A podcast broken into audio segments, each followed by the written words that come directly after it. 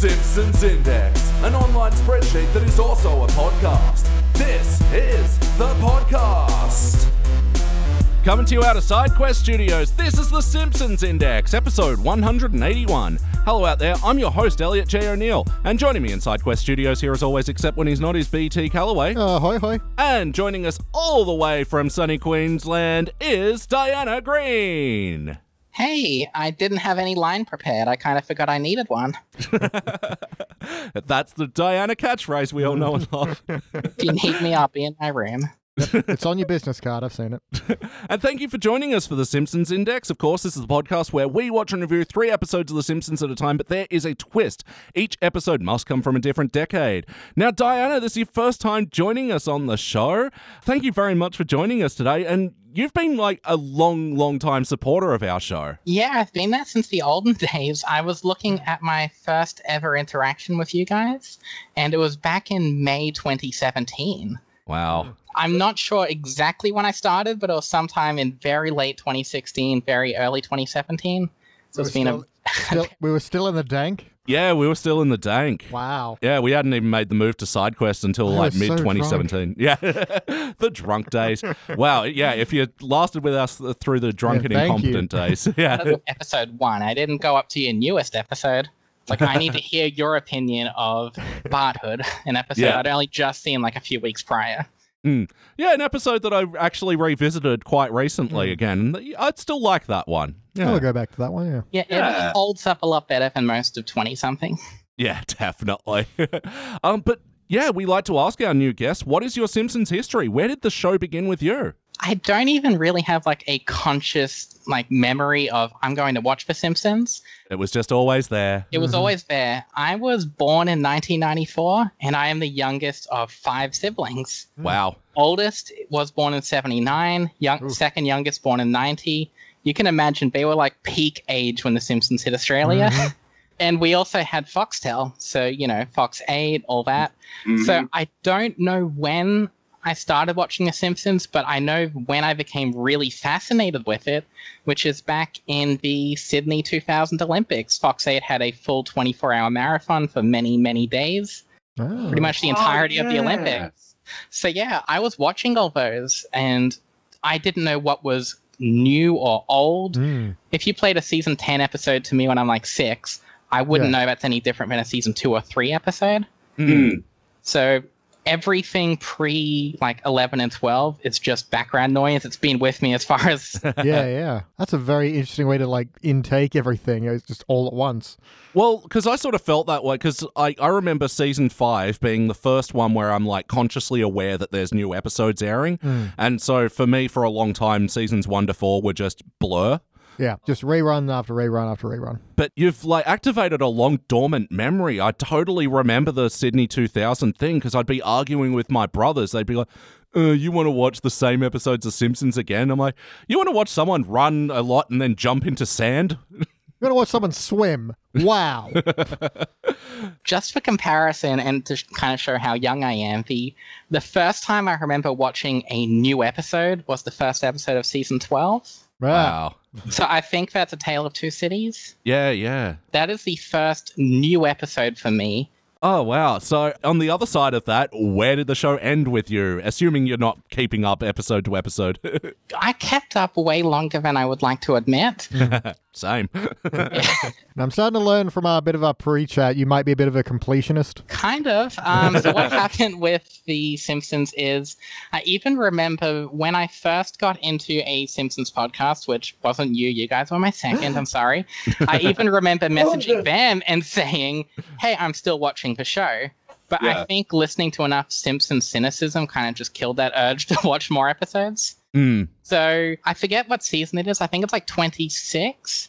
There's that one where Homer gets like narcolepsy, I think, and then he sleeps with the chemist, that 20 something year old pharmacist.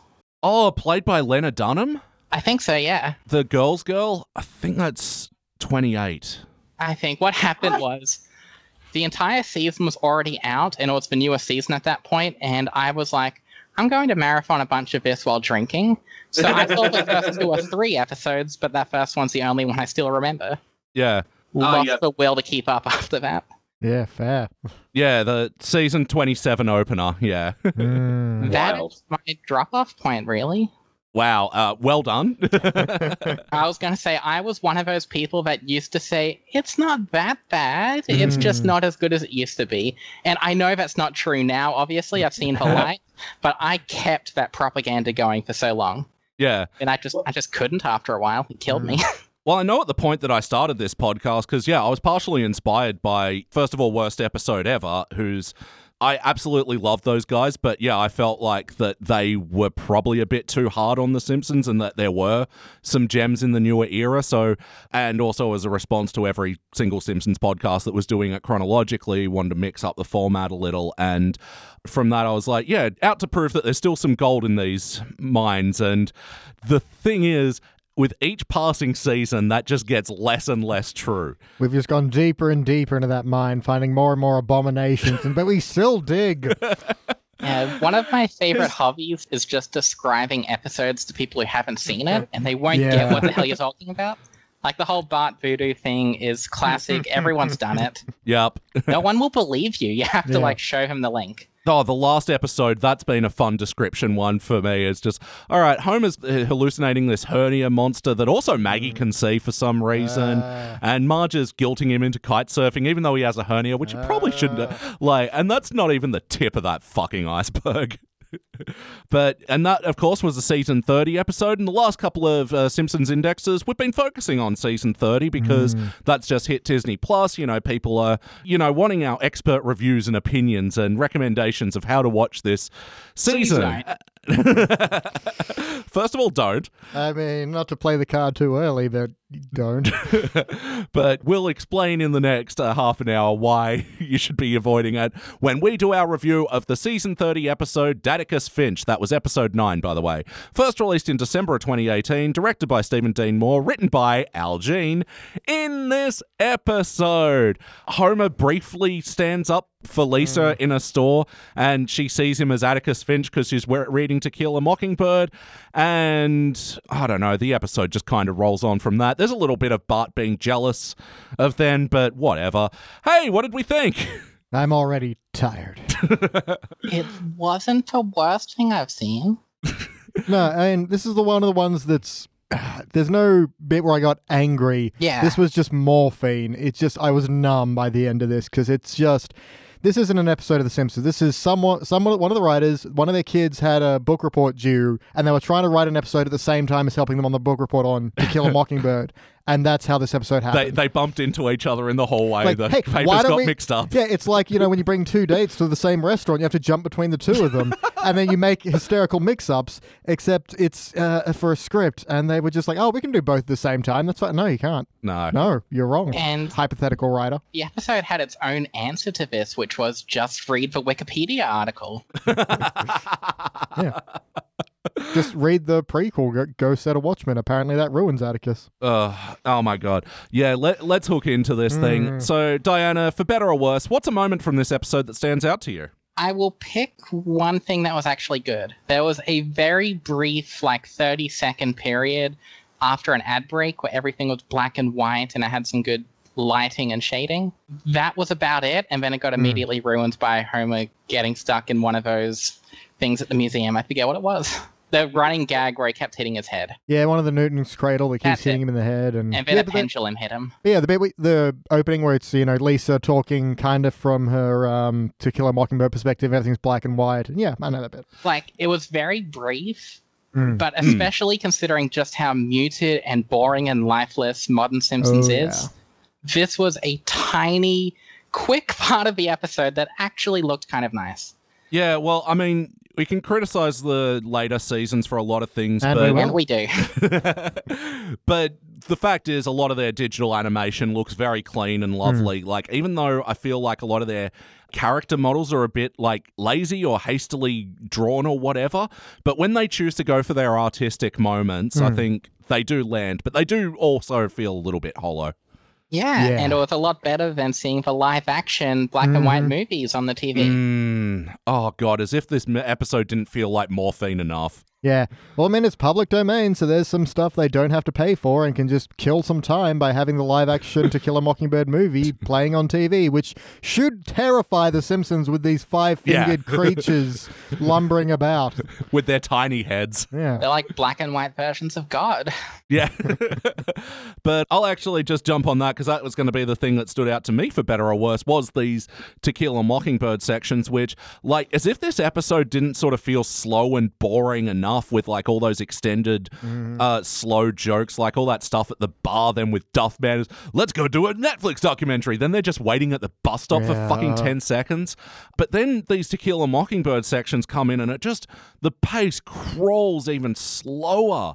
And I don't know why they included them. And the second one that they did seemed only to reference the next scene, which was dumb. Just do the scene. You, if people know To Kill a Mockingbird, you can just do the scene and get away with it.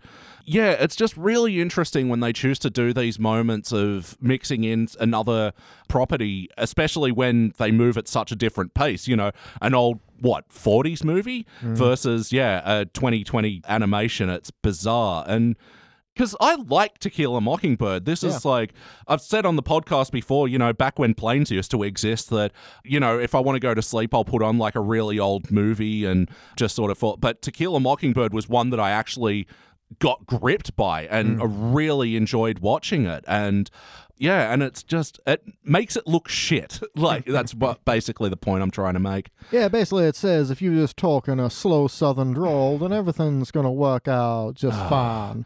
Fucking- Lisa really didn't need to talk like that. No. Ah, like it was on the nose enough that she like did the overalls like scout. I was waiting for her to do that fucking bowl cut too. Yeah. Yeah. Yeah, that would look awful.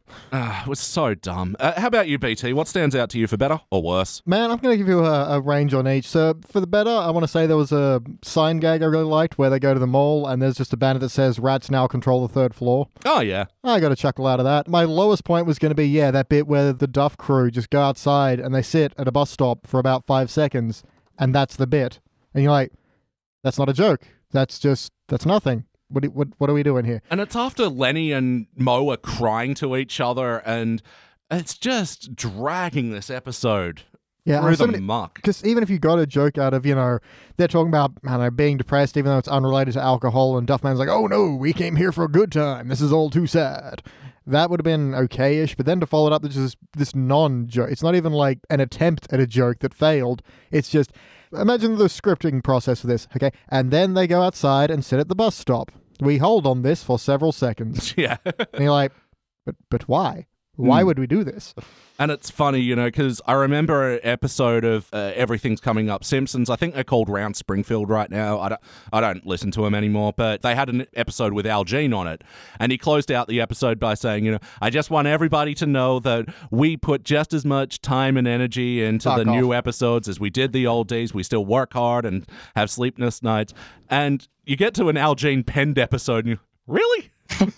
Yeah, because this one just smacks of a complete lack of no effort whatsoever. Yeah. Every single button just needed three more passes to make it even passable. Yeah. it feels really forced that the thing that made Lisa not Yeah. only respect Homer but compare him to, you know, a beloved fictional character from like the 50s or whatever, it was the fact that he didn't want to sexualize kids. Like that is a really low bar. Such a low bar. And that whenever I think, let's not sexualize kids, I don't immediately think, wow, that's like Atticus Finch. Yeah, it, it's the weirdest bit because, you know, she's depressed about something. So Homer's like, oh, we'll take you where we you want to shop. So let's go to a store you've clearly never been to before that sh- Lisa didn't even want to go to. And she wasn't even looking at any of the things Homer was outraged by. And then Homer has this big speech about not sexualizing children. And it's like, but you didn't even want to be there. Like, The problem I have with Homer's speech is that it starts out like a speech, but then it turns into sentence fragments as Lisa's like morphing him into Atticus Finch in her view, and it's no longer a speech. He's just saying random words. And it's like, okay, what are we meant to be hearing here? Is this that inspiring? It's fucking. Well, she goes on to describe Homer as a modest, heroic man who stands up for what's right. And it's like, when? Yeah. and it keeps getting explained like he stood up for her. But she, didn't- wasn't being attacked. She didn't take issue with anything. Yeah, she wasn't like, "Oh, this place is horrible. Let's leave." And I wasn't. No, it's not so.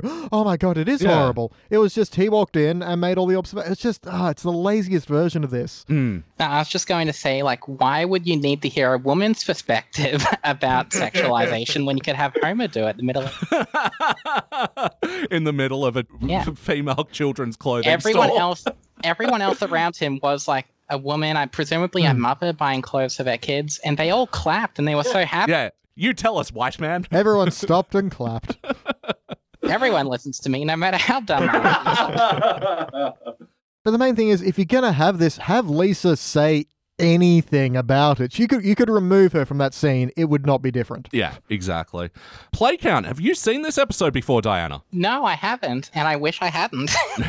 Welcome to season 30. How about you, BT? No, one of these days I'm gonna just binge season thirty so I can say yes. But Yeah. no, Well, go for it because I'm not watching it in any hurry. And yeah, this was the first time. And yeah, I'm really thankful for my decision not to pre watch season 30 now.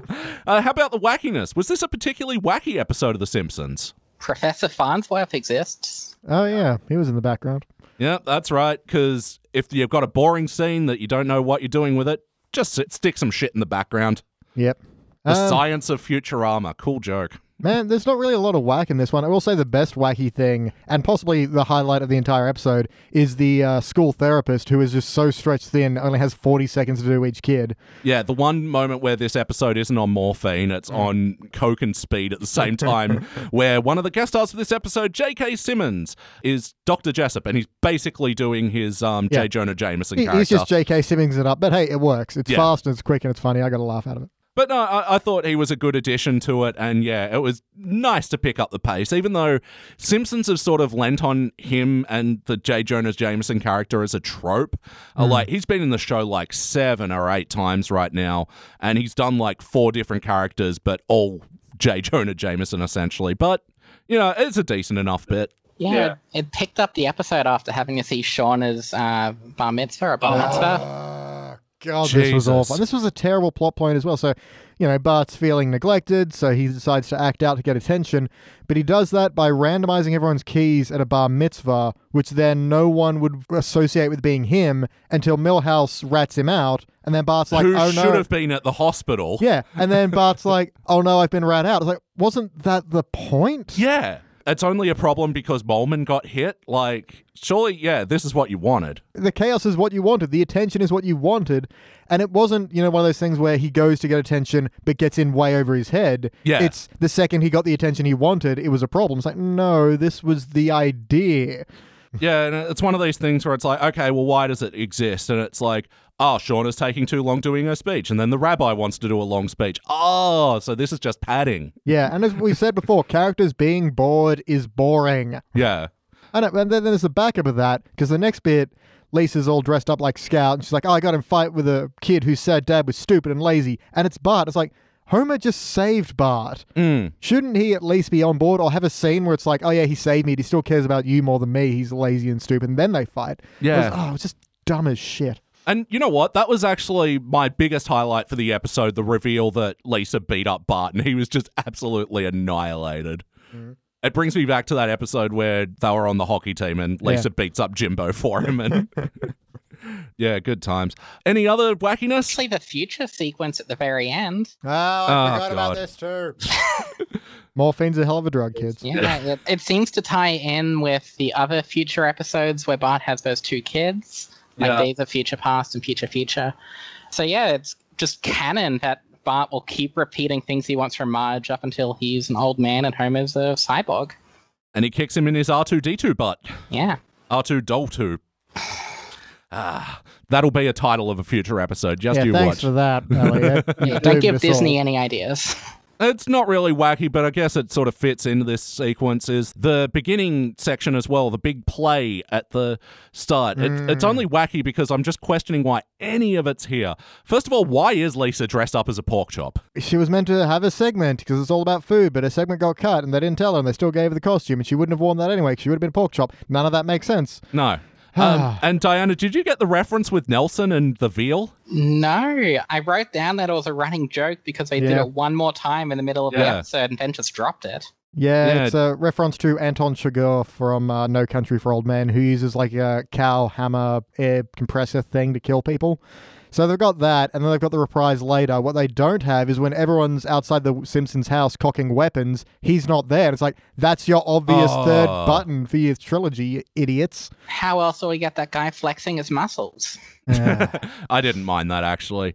And I actually I also didn't mind the start of Grandpa going, "Put up your dukes, put up my dukes," but then everything after that just went way too long. he he punches Bart Fucking pretty clocked him. hard. Grandpa and Lisa, Bart really got a lot of it from his family. Yeah. And Oh he choked God. on Marge's hair as well. So that was a bit really, Homer's the only one that didn't attack him.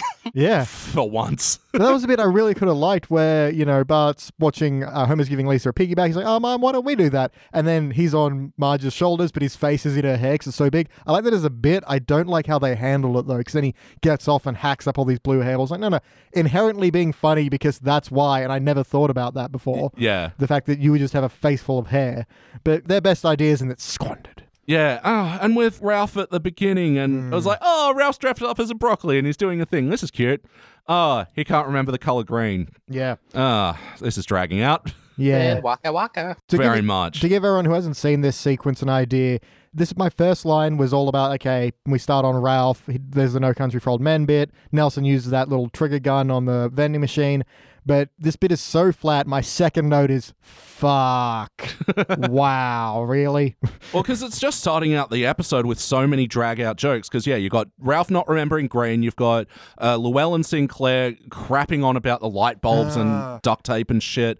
And then you got Homer and Lisa crying for an extended amount of time. just so. And like, I try my best to go into each episode with an open mind, but this one t- like tanked so quickly. Like, yeah. oh right, this is this is this episode, isn't it? Oh well, morphine, please. And returning guest star Jon Lovitz playing Llewellyn Sinclair and the rabbi. Yeah, I noticed that the rabbi sounded a lot like him. Just kind of Yeah, killed the joke even more when he's trying to like think of something funny. yeah. And oh, all I could really think of is where do I recognize that voice? Yeah. Hello. Wait, what does he say in the bar? I don't remember.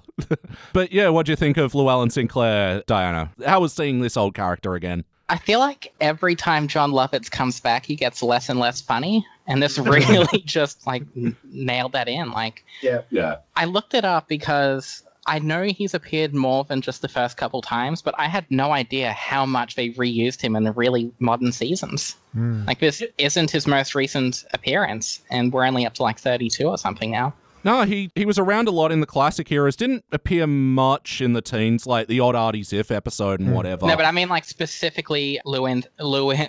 I can't even say Llewellyn his name. Sinclair. That's it. Mr. Yeah. Sinclair has appeared multiple times in like the 30s and late 20s.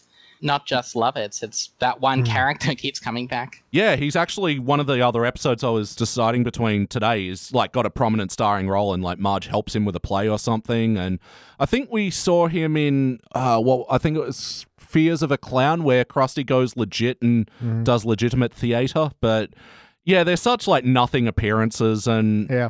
it's kind of unfair to go, well, never be better than Streetcar, but like you had such a well-rounded, fleshed out character. This is just like feels like Jon Lovitz doing impro. Yeah, the more you bring him back, the less fun it is because, and it's like when you've got uh, what was that, Karl, uh, way back in that Homer episode where he gets hair. That's a great one-off character, and he remains great because that's it. Yeah. and you never really know, it, and he, so he gets preserved. And I don't know, Llewellyn has moments, but it's not worth it. Karl was going to come back in another episode. Imagine Oh, if they really? did- yeah, he was meant to be one of Homer's gay neighbors in the Three Gays at a Condo episode. Oh yeah. Yeah, so imagine, like, he is pretty much a perfect character because he's in one good episode. Yeah. Imagine if his ratio was 50 50 and he had to split it with that. Yeah. Like, ruin Yeah. it. Yeah, three guys of the condo. Like I have been actively avoiding that one because that does not hold up. but anyway, that sort of does it for the wackiness. But how about the heart of this episode? Did we feel the bumps? No, Nope.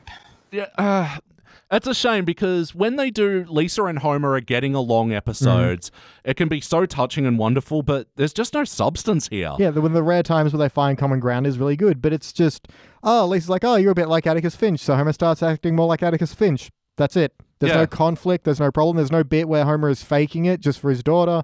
There's no part where Lisa's even looking at him incorrectly, at least from what we've been told. Yeah. Like, if she had kind of projected this onto him, that'd have been something else, but that doesn't happen either. It's just from what we're told in this episode, it's accurate. It's like, that doesn't make sense. Yes, there's no conflict. And the conflict with Bart gets resolved so quickly. Like, that's over at the end of the second act. So then hmm. what's the third act? Nothing. Yeah, no, there's abs- like there's just no conflict in this thing at all. And just to skip ahead to what I would change, have it be something to the extent of you know Lisa's reading To Kill a Mockingbird and kind of you know wishes for simplicity, and then um, has a moment of just like oh I wish we could have these times where things were a little bit straightforward, more simple. And then Homer, because he has a man of very straightforward tastes, is and very uh, simple desires, is like she kind of projects that idea onto him, Mm. but it's like no, that's not the way it is.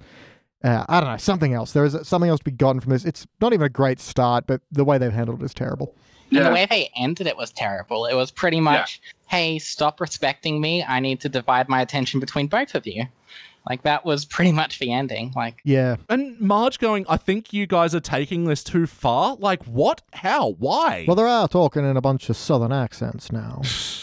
the southern drawl extending this Mm-hmm. very long episode even further. Why, it sure do. ah, goddamn. Yeah. Yeah. but I mean, I hate when Marge even says, "Oh, you need to sit down and have a perfect conversation." I can't remember who says it actually. Have like a perfect speech for her where she realizes she shouldn't respect you anymore. It's like, wouldn't a perfect speech do the opposite? Yeah. because you're still idolizing the person and being dissuaded from that from their perfect speech would still ah, fucking Yeah, and it's the sort of thing where 30 seasons, sure, you're running out of ideas, but I think this is evergreen ground of like all of a sudden one parent is getting along with one kid and then the other one's not, is feeling left out and is acting out. And like the story kind of writes itself. It's odd that. Yeah, I think you're right, BT. They just got mixed up with this, the kids' school report. Uh, but ultimately, did this feel like an episode of The Simpsons? Are the characters behaving like themselves? It feels like season 30 Simpsons. yeah i mean we have had instances where lisa grows to respect homer in a different way usually it's for a better reason but that's you know i, I think that it's the points aren't bad but they're just so weak Yeah. And I don't know why Tequila Mockingbird out of uh, Tequila Mockingbird. there I go again. Um, always got tequila on the brain, even at eleven in the morning. Um, fucking what was I saying? Um, yeah, I don't know why they picked To Kill a Mockingbird because yeah, Atticus Finch, cool character and everything, but like, yeah, the subject material is very uh, bleak and dark and all that sort of stuff. Especially for a second grader. like Yeah. like No. we didn't cover that in primary school, I can say that. No, I remember in scene studies in drama in like maybe year 10 or 11, we looked at a couple of scenes from Tequila Mockingbird, but Yep. I did it again. Yeah, Kill a. Mockingbird. i don't know so i was gonna let it slide Yeah. Well, because I was so annoyed because, yeah, they made the obvious joke in The Simpsons of, this doesn't tell you how to kill a mockingbird. Ugh. Mm. But at least they didn't make the tequila one. They just left that for the podcaster. but I mean, yeah, I didn't really think anyone was particularly off model. It's just, yeah, the show as a whole just felt kind of just- yeah, stupid. it's not off it's just incredibly flat Yeah. The other thing that makes me feel like it's not a Simpsons episodes is this whole fucking thing of characters randomly appearing in a spot where there's just no reason why they should be there geo- geographically. And we get this with Kirk jumping in in the Simpsons home. Oh, I'm wearing a sandwich thing and I'm handing out flyers because I'm Kirk and Ah, I yeah. do these sort of jobs. And then, like, Homer's all of a sudden at the school during the counseling thing. And Ah. then, yeah, Milhouse again, all of a sudden back at the bar mitzvah, even though they set him up being at the hospital. It's just, ah, bad geography. but in someone the show. had to yell bart did it And I feel like with that Kirk thing you pointed out, in an era where kids have phones, you feel like Kirk could actually call Milhouse and be like, hey, I Yeah. just got a job as this sandwich Mm-hmm. mascot, instead of walking into the Simpsons' presumably locked door. Like, Yeah. it's. yeah, and the Simpsons aren't in anywhere near like City shops centre or and anything. yeah. It's odd. Play the Simpsons Hit and Run, they are pretty close to some stuff. Oh yeah, that's right. Yeah. well, yeah, I guess the geography of the show does change a lot, and yeah, which canon are you going to go with, the video game or the s- series? Or- Which video game? Uh, yeah, yeah. Oh my goodness. bart's nightmare obviously where everything exists on a 2D flat plane. Mm-hmm. Actually, I've I was thinking if we should do some Simpsons video games for the podcast, but like the problem is like video games just take so long to complete. But you could do one from each decade. do Bart's Nightmare, then The Simpsons us there. game, and takes us three weeks to do one episode. Did you have any favorite Simpsons video game memories, Diana? I, one specific memory. Road rage isn't my favorite simpsons game by any means hmm. but several years ago like maybe 10 years ago i was going through some of my really old paperwork from primary school and i found something i wrote for grade 2 which is we just got a playstation 2 and i'm playing the simpsons road rage. It's the best video game ever. And it's like wow i wish i could be that easily impressed by mm-hmm. a game like that. That was the Crazy Taxi one, right? yeah crazy taxi. Yeah. Bef- Yeah, before I, I knew what Crazy Taxi was, it felt Yeah. really original. Well, you see, the PlayStation 2 era was a simpler time. Things were a little more straightforward back then, you understand. We didn't mind long loading No, times. no, they were fine. We knew the quality of the product we were getting, and the quality of a man is not in the color of his skin, but in the gradient of his personality. That's beautiful. I don't know. I'm bored. Um, the morphine's wearing off. and yeah, just for reference as well, uh, to kill him. To Kill a Mockingbird was first released in the year 1962. um, It was the first ever black and white movie I saw. So, oh, you saw. but I saw, not that existed. I'm not. I was very confused for a No, the moment. estate of Charlie Chaplin would like to have a word. oh, really? So you have seen it? yeah, I, we had to watch it in grade 10, hmm. grade 10 English, I think. We had to write like a. Pretty much it was like a report on the book and the movie and contrast it or something. yeah. You know, Oh, I blocked wow. out most of high school, but I we saw the movie then. It was No, a lot better than the other movies we had to watch at the same era, like Bend It Like Beckham and uh, Holes. We saw the movie Yeah. adaptation of Holes in like grade eight or nine. Fuck, what did I? I did Shawshank Redemption, which I just I Nice. loved that. But we also did American Beauty, which was dissecting it actually made me hate it. All right. And which actually would turn out to be the correct opinion because I think a lot of people have soured on that movie recently. I have not seen it for 28 years. So. Oh, I'm so ahead of my time. yeah. You were born in the wrong generation. Only you Maybe grew up to see yeah. season 30 being like Yeah. growing up on season 30. Imagine that. oh, the idea that this could be your current era of Simpsons is wild to me. To for anyone like yeah of an impressionable age, where's because I reckon yeah, if you didn't have the history like, of the good episodes, maybe you could enjoy this weird, wild show. Yeah, it'd be a wacky ride. yeah. Yeah. Sorry, you were gonna say? I was going to say analyzing anything at school tends to make it suck more, but yeah, Do you have any good ones? from school. Um, no, because I hated everything unless I got to pick it myself. Yeah. So then, you know, when I would do a, uh, I did Full Metal Jacket. That was fun, and then Oh, I, nice. I did the entire presentation in the voice of R. Lee Ermey. I was very tired by the end of it. And teacher first notes. What is your major malfunction? yeah, they asked. but yes or no, would you watch this episode again? No. No, but Well, it would I- pass the hangover test, I feel. Yeah, really? Yeah, I wouldn't even like. I don't need to feel more dead when I'm hungover. If I'm going in for like day surgery and they're all out of morphine and I, and I don't have any tequila, then maybe this one will help, help get me through. They've finally found a new use for new Simpsons. yep. Non-chemical uh, anesthesia. well, I'm very much looking forward to this question. Diana, what would you like to change about this episode? God, there's so much. Um, remove the live action, like we said, that has no reason to be here. hmm I would also destroy that ending and think of something that doesn't, you know, just ruin the whole future timeline thing as much. Yep. Yeah. I don't want to just imagine Bart sitting there for decades. It does Mm. nothing either. No, it doesn't. It's, you know, it's not the worst cop out ending, but it's up there. and I feel like the way they got out of the ending, which is stop respecting me, you know, I'm not perfect. yeah. The way they handled it was so bad, and it felt like we've only got two minutes left of the episode. Mm-hmm. They could have cut out so much of the stuff from the beginning and just worked on a decent ending, but they chose not to.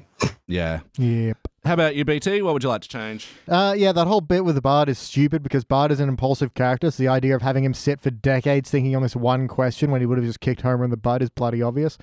There's that, and what I was trying to drive at before, like Lisa maybe falling for this kind of romanticized version of the South and liking that idea and then seeing it reflected in Homer. I expressed that before. I just didn't do a great job of explaining it.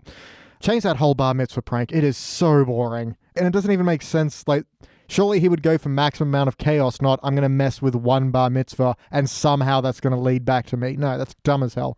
The valet parking, it's like mess with the food, mess with the Torah, mess, Mess- with. uh, and get away from a bar mitzvah. It's just, I don't know, something else. Something at school, something that he knows is going to pin to him and cause a crazy amount of ridiculous. There's so many, I don't even know, but, you know, it's not my fucking job.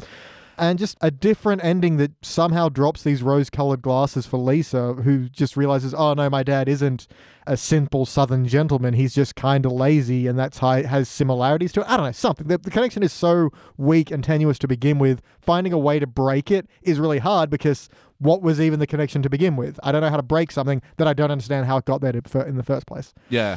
Well, I mean, the whole idea of Tequila, Mo- uh, to, God damn it.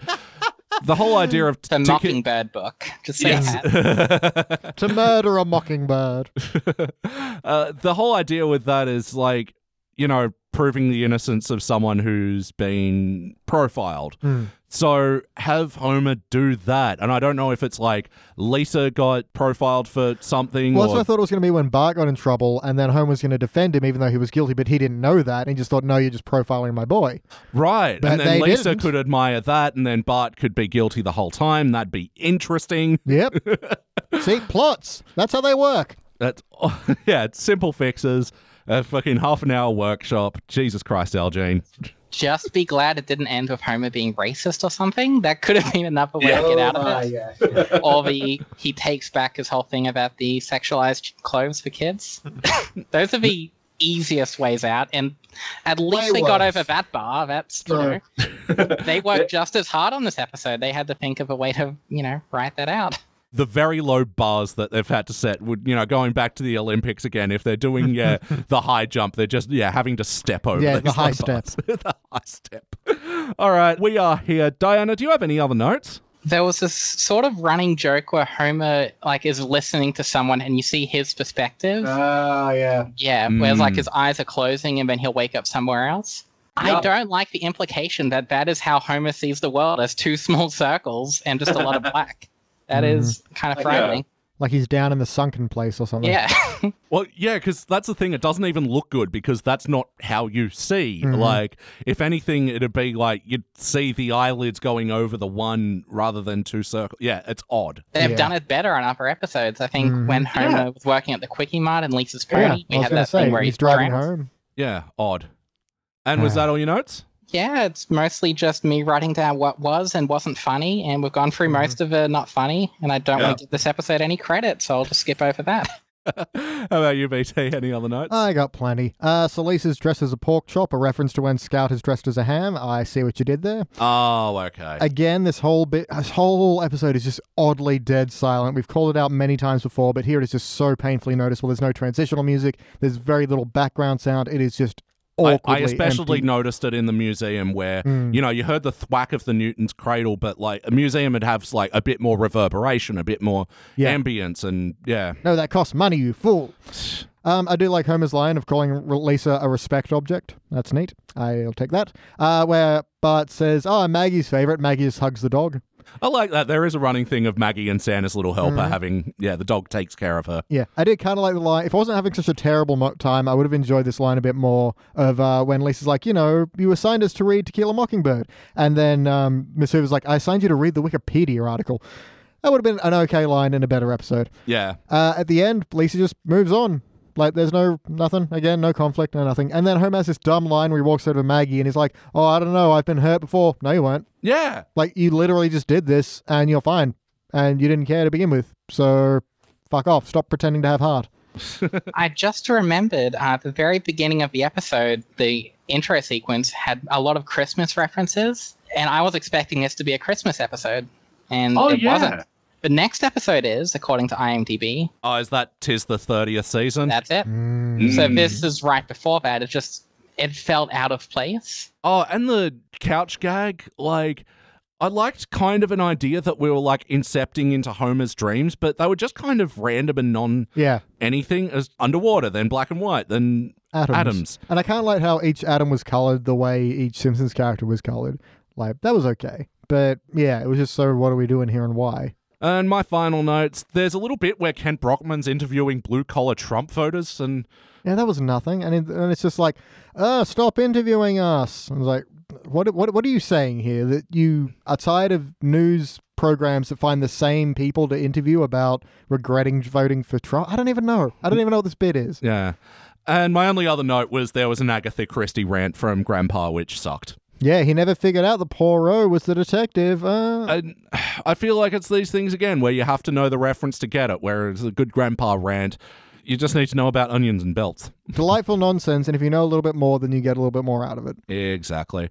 All right, it is time to rank this thing. On the Simpsons Index, we rank using our six point scale, which starts down the bottom at failure. Maybe if the episode was just meh, you give it a participant, but for the positive rankings, you got okay bronze, good silver, excellent gold, but for the best, oh, the very best, the episodes which the Simpsons could not exist without, you give cubic zirconia. I'm going to go first. Let me show you how it's done look, just for the pure boredom of this episode, I would have gone a participant, but it just didn't fucking care and just made little to no effort to make connective tissue between their stories. And there's so much illogical choices made that you really do wonder, like, hundreds of people work on this show. Mm-hmm. Well, work is a big Yeah. term. there. and like they're a giant writers room like it's not just Al Jean's fault a lot of people approved this and it's embarrassing failure bt Yeah, I'm going to fail as well. This is not one I want to kick into the pit of failure. I want it to sit on the edge of the pit of failure and think about what it did. Because it's just, it isn't trying. And it's hmm. like, nothing about this makes me hate it. I'm just so numb to it. And it's the old, you know, the opposite of love isn't hatred, it's apathy. And this is pure apathy. fully all right diana finish it off what would you like to rank this thing I am really glad you both went failure because this whole time I was thinking participant, but it is deservedly very low ranking participant. I guess in this case, high failure. But Yeah, it is such a mundane, boring episode, but it wasn't offensively bad. It was mm-hmm. just background noise. If someone made me watch this and I could, like, you know, pull out my phone or something, I'd probably half watch it. Hmm. There are Yeah. mo- more offensive episodes out there. no it's definitely not the most offensive but yeah it is I mean, lazy I was it. expecting something much worse when I saw the episode description and saw, hmm. oh, Lisa starts comparing Homer to Atticus Finch from To Kill a Yeah. Mockingbird. it is probably, considering what To Kill a Mockingbird deals with, I was expecting something way more out there. This was so watered down that it's pretty much just water, but water can be good sometimes. yeah. it's somehow diluted water But it's water that tastes a little bit like milk. And you're like, how is that possible? This is a juice bottle. What the fuck? yeah they cut water with milk to, Yeah, to- but I, I like the comparison to background noise because if someone asked me if I wanted to watch this episode again or just sit and listen to room ambient for 23 minutes, I'll take room ambient. just the subtle sound of an air conditioner clicking on and off. I was going to say, I've been playing a lot of RPGs lately and a lot of mm. grinding. This is the mm. kind of thing where I can just watch it while grinding. That is Yeah. the best way to put it. It's for, you know, I'm doing the laundry episode. Yeah. Yeah, for real.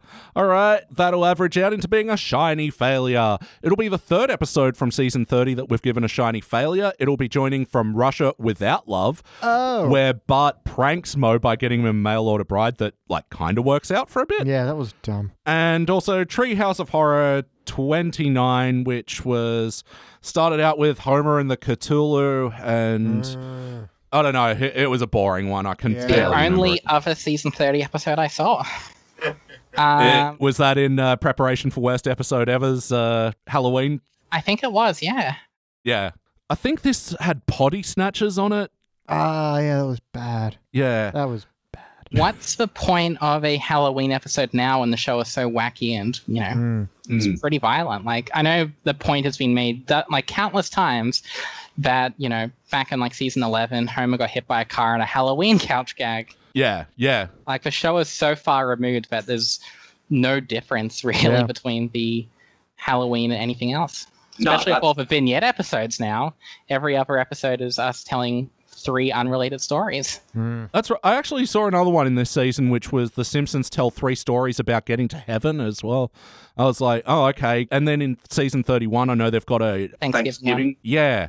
So, I've seen that. It's not the worst, but that's not really a glowing endorsement. no, not at all. that endorsement does not glow. Well, that about does it for the Disney depression. Uh, what else are we calling it? The 30s. and we're going to jump over the HD era and go to the teens era. We're going to watch an episode called Marge's Son Poisoning. BT, what's this episode? Bart dies. And the rest of The Simpsons is just a death dream? No, eh, show over. This was This is the real final end. episode. Oh, Yeah, why did we keep watching when the final episode was already. Oh. because that background sound is just kind of comforting. it's because Bart dies in the future after he kicked Robot Homer's butt. Yeah, Ooh. His soul could finally rest. and the rest of the series is just the sounds of worms consuming Bart's body. All right, well, we're going to go watch Bart die. We'll be back. Woo! And we are back, and we just watched a Teens Era episode. This was Season 17, Episode 5 Marge's Son Poisoning. First released in November of 2005, it was directed by Mike B. Anderson, written by Daniel Chun. In this episode, Marge buys a tandem bike and, feeling sorry for her that no one will go riding with her, but goes riding with her and then starts to worry that he might be turning into a mama's boy. And in the B story, Homer gets really jacked in one arm. hey, what do we think? Yeah, it was, Yeah, it it was had its moments. Yeah. Yeah. For a season 17 episode, which is on average a participant season, Mhm. this was nice. Yeah, it was pleasant. I think that's the best thing I can say about it. Looking through season 17, this is definitely a highlight. Well, d- and uh, before the pod, you were actually telling me a very interesting thing about this episode's rating. Yeah, on IMDb, this episode is rated lower than the Italian Bob. When will people learn democracy just doesn't work? And I don't think it's getting the same rating on this index. well, no, I don't like to give away the ratings too ahead of schedule, but yeah, this is way above that. Mm.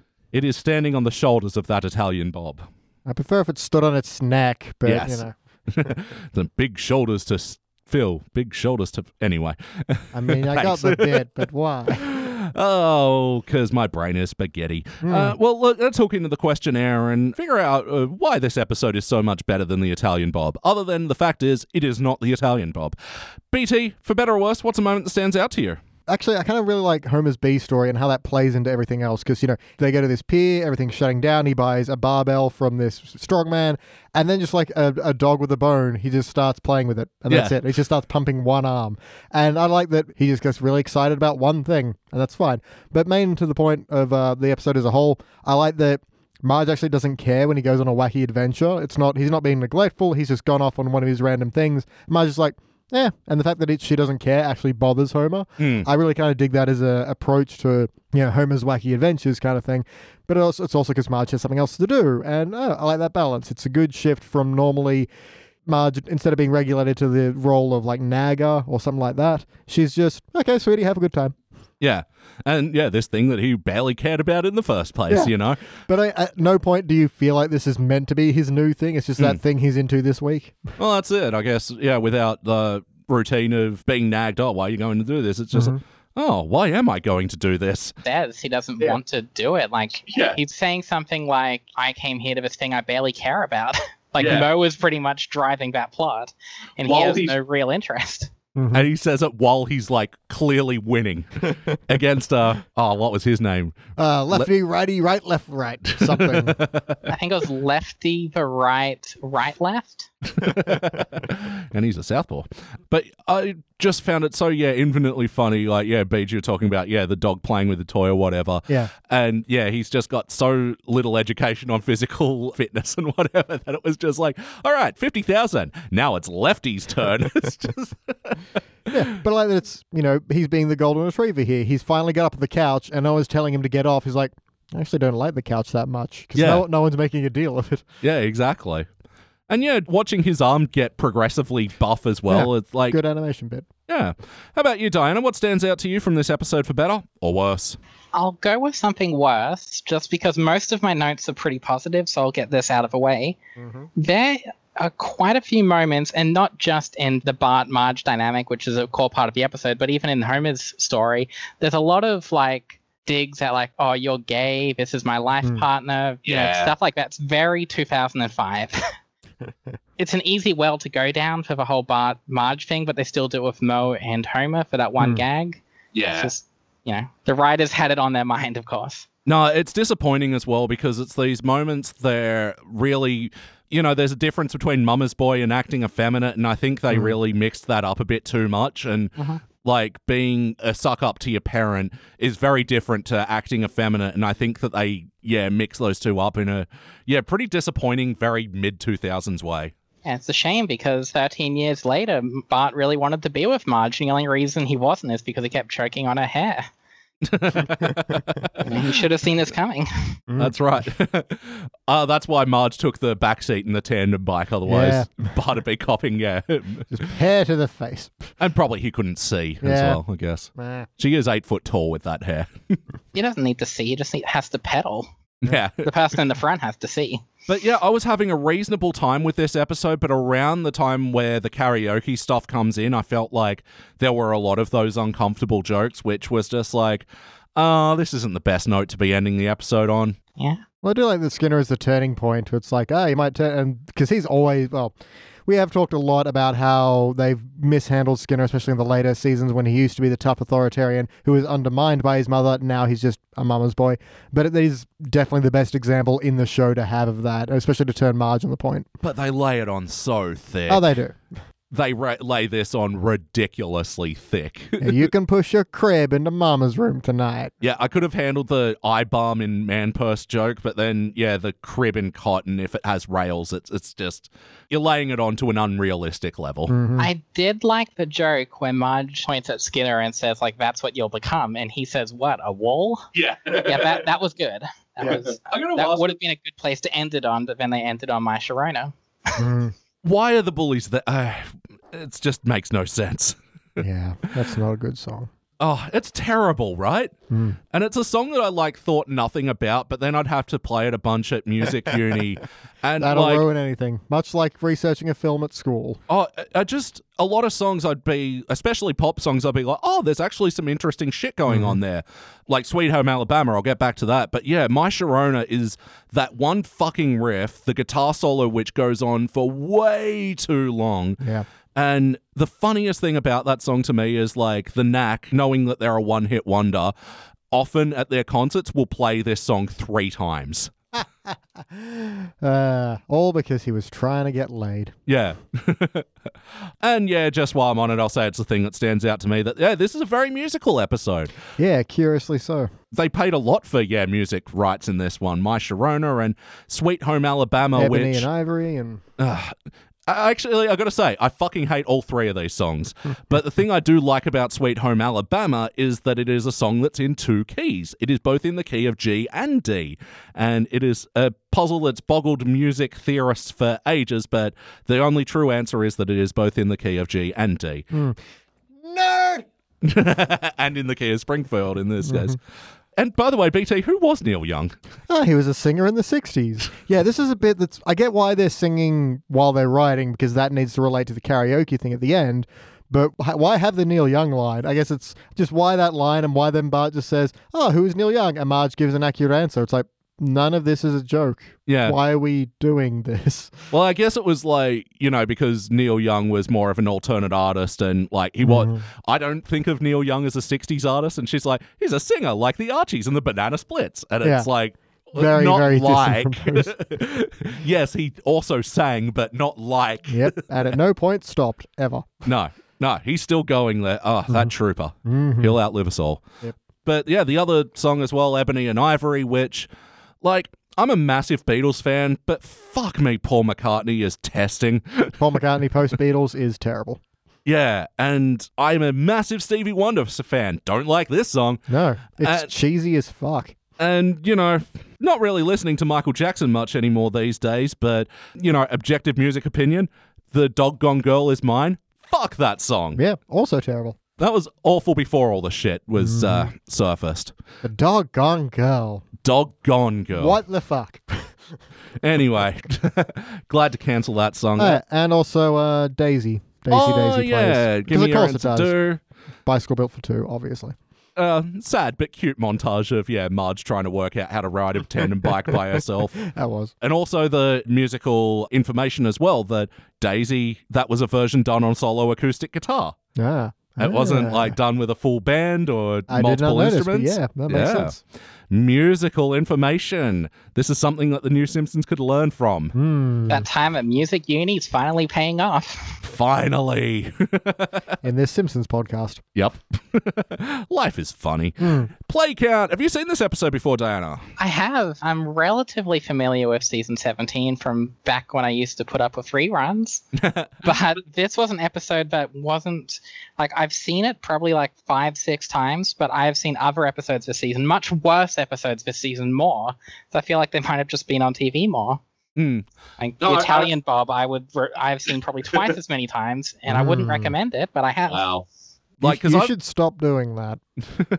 Because I, I do remember seeing this one in the Fox runs, and um, yeah, when I bought season 17 on DVD, like, yeah, this is one of the only ones that I'd want to repeat watch because it is one of the few good ones. How about you, BT? Yeah, man, I've seen it four, five, six times. I've got no jokes here. Seen it around? Yeah, I've seen around. Said hey every now and then. Catch Hmm. the bus sometimes.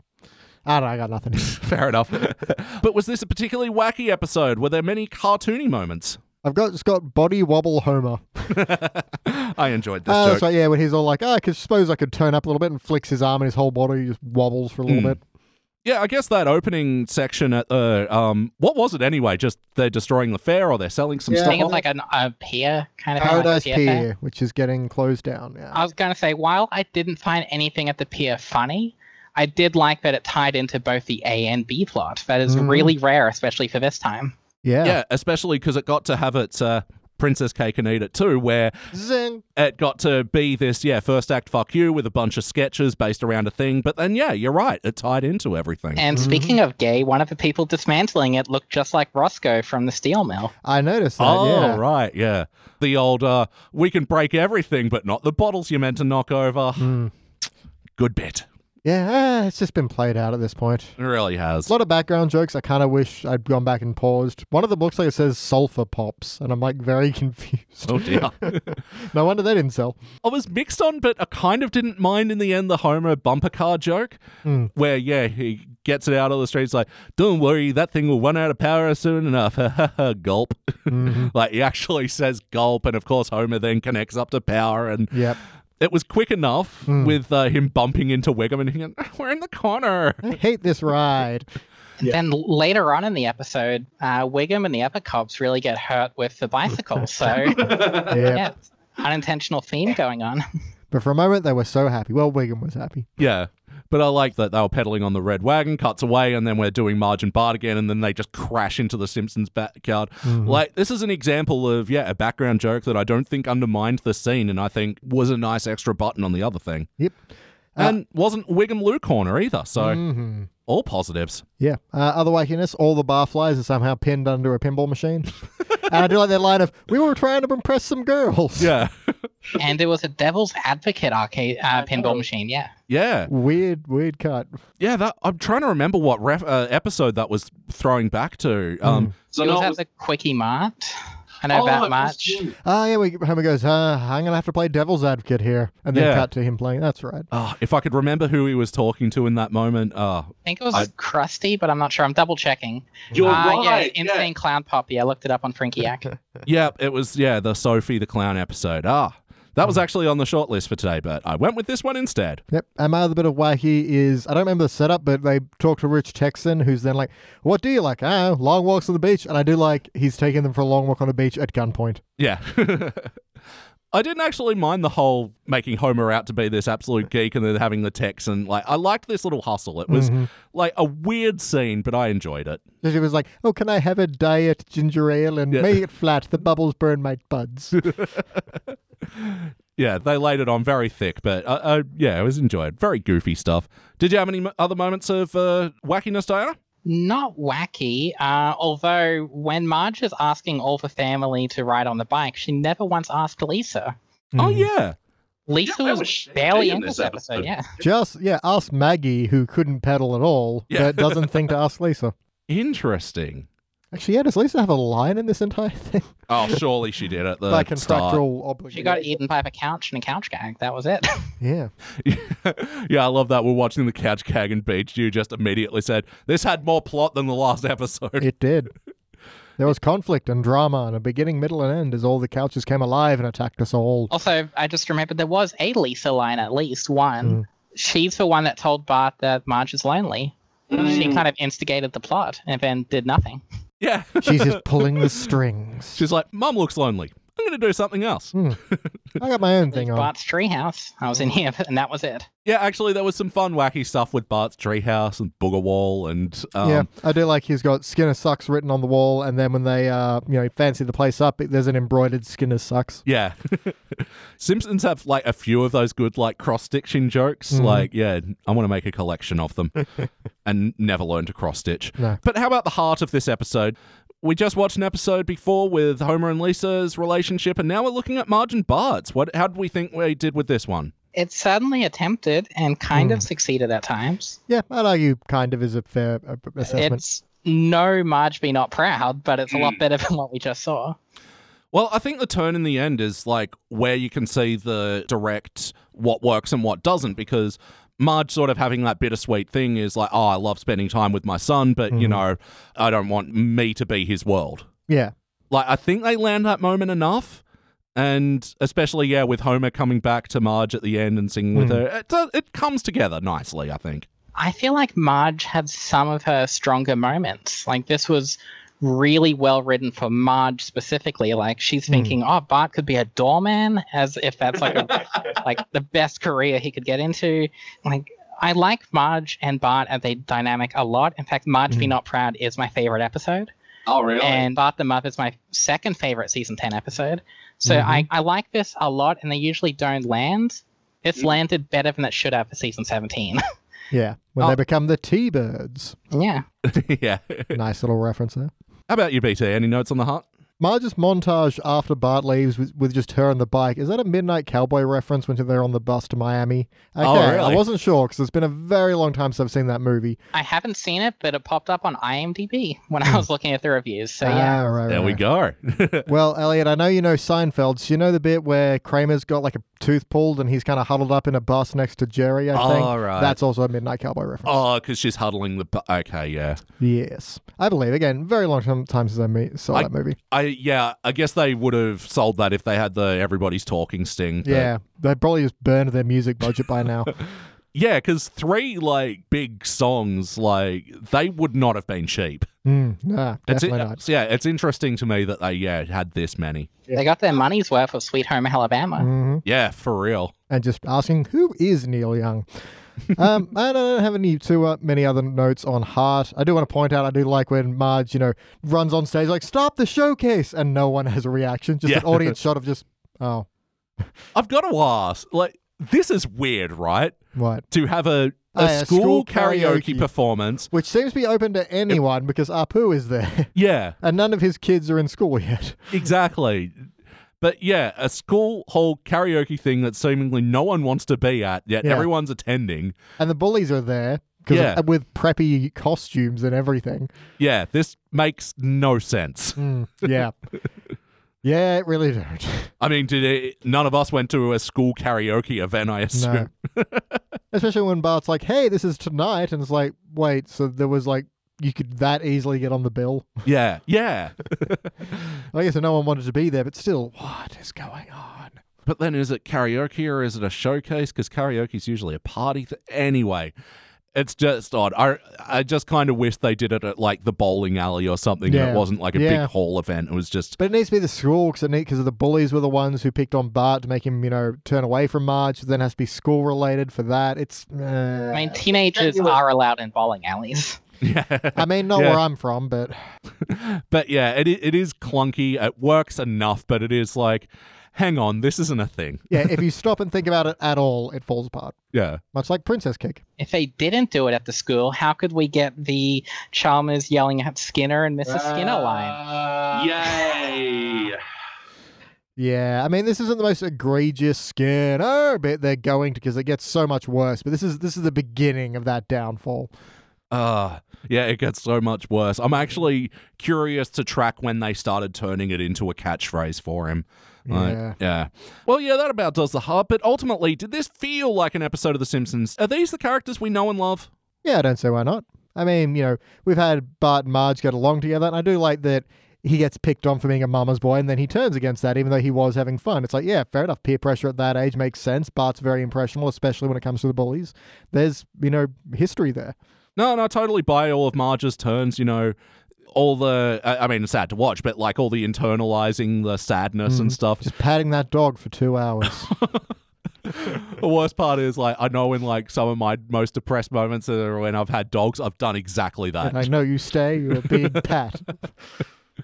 Yeah, even Bart as well. It's all yeah within the realms of him and Homer doing a wacky Homer thing. Yeah, and I definitely like the new take on Homer doing new wacky thing, but because he's not getting opposition, it's like less fun for him. Well, yeah, he's just going along for the ride mm-hmm. anyway, and it's just Like a dog with a new chew toy.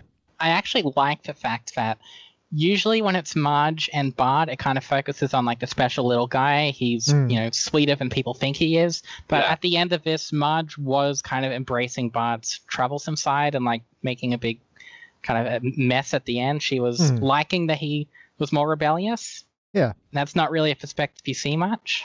Mm, that's like her accepting her son, and even though Yeah. yeah. it hurts her to lose a best friend in this moment, it's like I gotta let this kid be who he is, Yeah, you know, you, if you love something, you let it go. Like a chew toy. Hmm. Uh, but ultimately, would you watch this episode again? Sure. Yeah. Yeah, I'd watch this one again. And episodes we want to watch again, we like to think about what playlist we'd put them in. So, what's a couple of Simpsons episodes that would pair nicely with this one? No, I'm going to patch it to all Apu's musical moments. So the part where he joins Stargazer, that one where they're walking down the street and he's watching a T-bird and singing something. I can't remember what. Dream Police. Dream Police. Yeah, you know, he's again, he's got especially for like the '80s hits. Mm.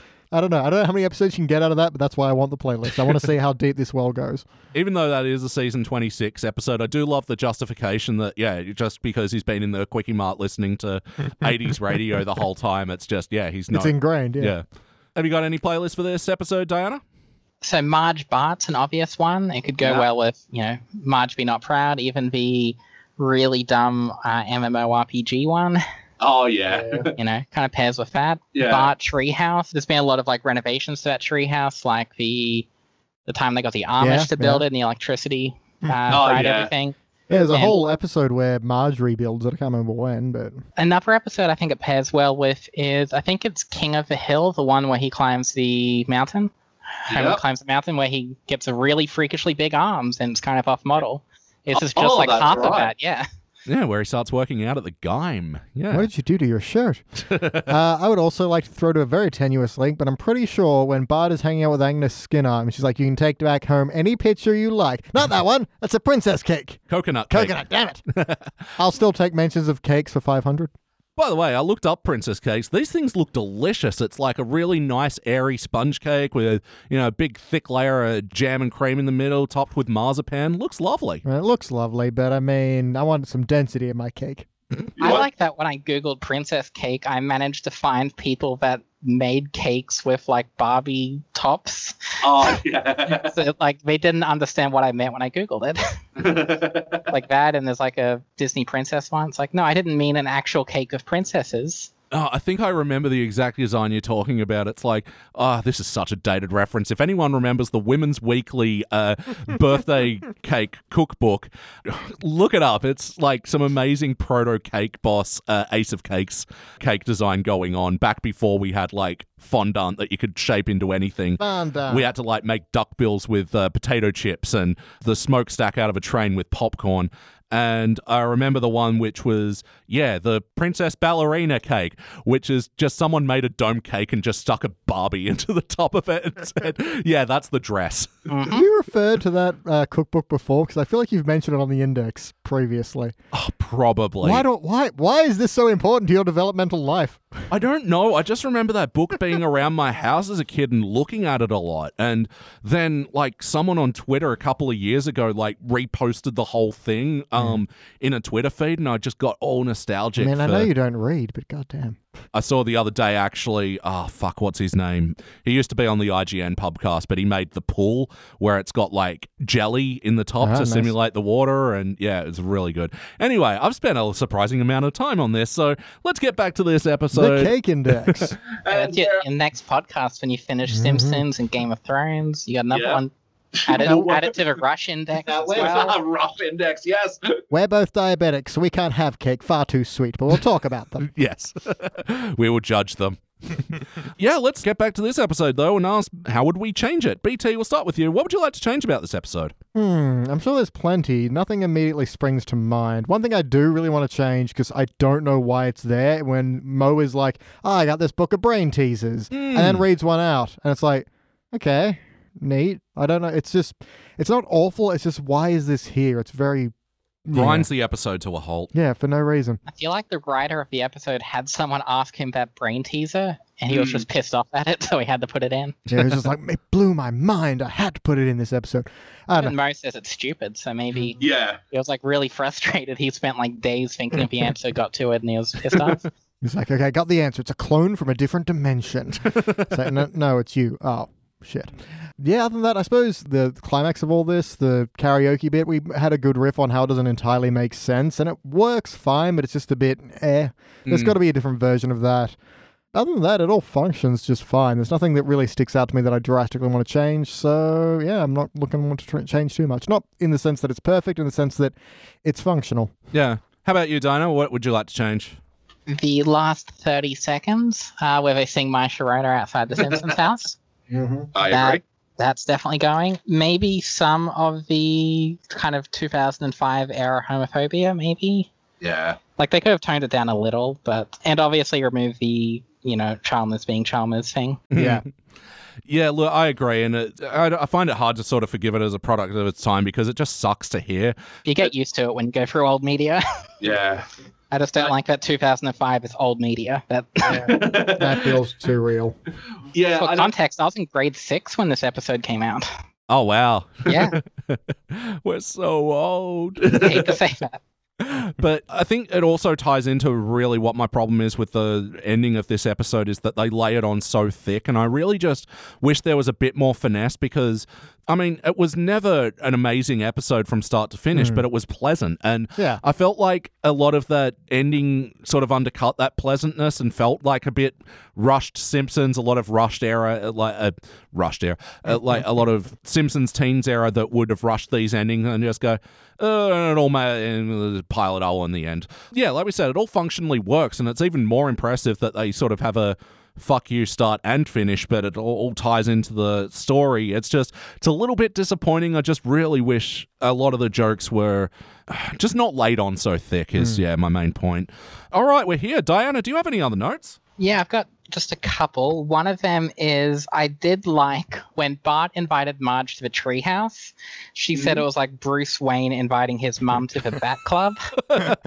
Uh, I, love how there's just every detail wrong there. Yeah. I know. Yeah, I do love like parental details wrong is yeah, it's something I think when Simpsons do it well, it's really good. And also on the arm wrestling competition, the sign said entry fee fifty dollars, grand Yeah. prize fifty dollars. I hate to bring this up, but uh, my partner was playing Undertale, and there's a competition in that where it's like ten whatever currency it is. I'll just say dollars. Ten dollars to enter. The winning prize is nine dollars. So you actually lose money every time. Yeah. How about you, BT? Any other notes? Yep, uh, I do like Marge crosses off buy a bicycle built for two off her list, and also on that list is download something. Yeah. There's other ones, but they weren't as funny as download something. Uh, I like the bullies after Bart storms off. They just turn to Marge and go, "Will you teach us to smoke?" Yeah, it's a weird bit. I enjoyed it though. Uh, Homer's like, "I also entered a pie-eating contest on the way home." yeah. Because yeah, for a second when he says, "Oh, you know that pie eating contest," I was like, "Oh, they're gonna do uh, Homer's so dumb he forgot what his wacky adventure Yeah. was." But then it's I, I much prefer the button of, "Oh, no, I did this as well." yeah. uh, and one thing I really want to call to, and it's one of those subtle bits, but I think it really helps structure uh, an episode in a world. What each person calls a two person bike. So Marge refers to it as a bicycle built for two. Uh, Lisa calls it a tandem bike, and Milhouse calls it a two person bike. And the reason I want to point that out is that is what each person would reflect on it as. Marge would have this kind of cutesy, romanticized version of it, therefore a bicycle built for two because that's much cuter. Lisa is far more literal, and that's the official name is the tandem bike. And Milhouse, not really knowing, just calls it a two person bike. It's one of those little things that lean to character, how you take individual details of what that character would actually, how they would actually speak. So I think it's a, oh, it's neat. I notice it. I appreciate it. That's very interesting. Yes. Hmm. Like a- the Daisy on the solo guitar. It's just like interesting stuff Yeah. that most like wouldn't notice, but it's very nice detail. Well, I mean, as the writer of Pulp Fury Radio available right now, uh, I can tell you that one thing I do have is if your dialogue is interchangeable between your characters, you have fucked up and do it again Yeah. because they shouldn't be. People speak differently depending on who they are and how their outlooks and their education and everything else. So if you can cut and paste dialogue between characters, you've done something wrong. Mm. And now I've got a, just a few other notes. Yeah, when Homer was counting his initial raps, I hated that he just went like 13, 60, 14 banana. Yeah, and- especially that later on he is doing proper counting, like especially even in his sleep. It's like, no, no, have that be the continuing bit that he's literally just counting throughout. Yeah, the joke was dumb and it did nothing, and it's meant to be in this moment that Homer's like ignoring Marge and mm. like he's just counting. You don't need to do anything more. Like it was fine. I like how excited Homer got for pizza for breakfast, and then I did love his fight with the Yeah. recording machine. It was dumb, but I just like It worked. I'll call you back in business. yeah, I'll tell you it was a recorded message. We get another Moleman abuse in this episode. Moleman cops it, man. Yeah, beating up on Moleman playlist, but you know, he's like, "Uh, I'm just happy I got to enjoy and they're fun. we get another Homer mood swings joke with Moe whispering in his ear. Mood ear. swings. Mood swings. It wasn't the worst version of this, No. but it did go on for too long. It was definitely too long. Damn, I just remembered the sandwich index is a thing. I've got to get an answer ready in the next couple hours. Fucking yeah. Ah, you remembered we couldn't just spring it on you, and you have, uh, uh, because that's the thing that we always cut out of the episodes is the guests who, you know, when BT asks the sandwich questions, go, "Wow." Um, Again, it's a hard question. We do appreciate that. okay, I sort of had an answer prepared earlier. It's not going to be mm-hmm. a satisfying one, but I've got something to fall back on. Hey, we only care about honesty.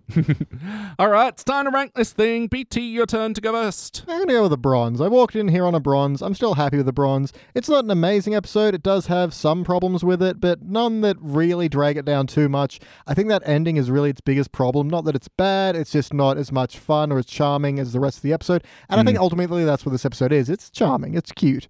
Um, I'm pretty happy with the bronze there. How about you, Diana? The entire episode and this entire conversation, I've been on the Brilva border, Good old Mm. But I think I'm going to have to land on bronze because when I think silver, I think of like sort of weaker season 12 ish. Hmm. Not Yeah. this. This isn't as good as what I would consider a, a silver, but it's just, it is a high bronze. Yeah, well, um, that sort of clenched it for me then because I was also on the Brilva border, and I think I'm going to err up to the silver. You know, my, same with you, Diana. I was like, I wouldn't have felt comfortable if this was unanimous silver, but I- I'm glad to shine this one up You're because yeah, I was, kind-hearted man. I was really charmed by this episode, and you know, it's really refreshing to see, and especially in season 17, where we've had so much bad luck, as demonstrated by the fact that this averages out into a shiny bronze, and this is the first shiny bronze from season 17. You mean it did better than the Italian Bob? Significantly better, But not how? not 0.1 worse. like a few metal grades better. Actually, I'm just going to quickly jump onto the spreadsheet because, and yeah, for those that don't know, um, I've done a significant update to the spreadsheet. I've kind of condensed it down a little bit so it's a little easier to read on the splash page. And then there's like the detailed one that is the old one with all the guest lists and whatever. But yeah, the new one's just sort of a nice, quick, easy to read one. And I've also put the average season ra- rating as well. But Elliot, if I wanted to look at the spreadsheet, what website would I go to? Oh, thank you for reminding me, Diana. I almost forgot. It is www.thesimpsonsindex.com.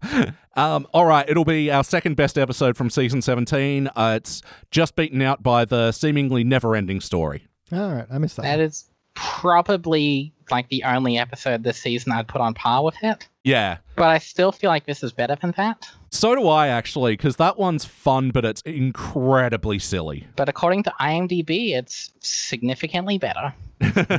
I think we've learned we can't trust IMDb, Except Oh. for a certain spreadsheet. Yes, a certain spreadsheet. Mhm. which shall go rena- nameless. www.thesimpsonsindex.com. Yeah, I am so- happy now that when I Google Simpsons Index, you guys are now finally the first thing to come up. Used to, I you used to be something else. Used to be the science thing. Yeah, the Simpsons Diversity Index, which, you know, to be fair, probably should be Googleable before us, but Yep, fuck science. I got to learn how that thing actually works. I know it's something to do with biology, maybe birds. Yeah, um, it's basically taking each individual organism and ranking it by like failure, participant. God damn it. You, you fucking had me as well. You fucking I sounded serious. That's how. All right. Well, that about does it for the teens era. Now we're going all the way back to the classic era and this pretty well the start of the classic era. We're going to watch uh, season three's I Married Marge. BT, what happens in this episode? He marries Marge. You're not really giving me much to work with. Yeah, I know. But who marries Marge? Ooh, we shall see. When we come back, right after this, music sting.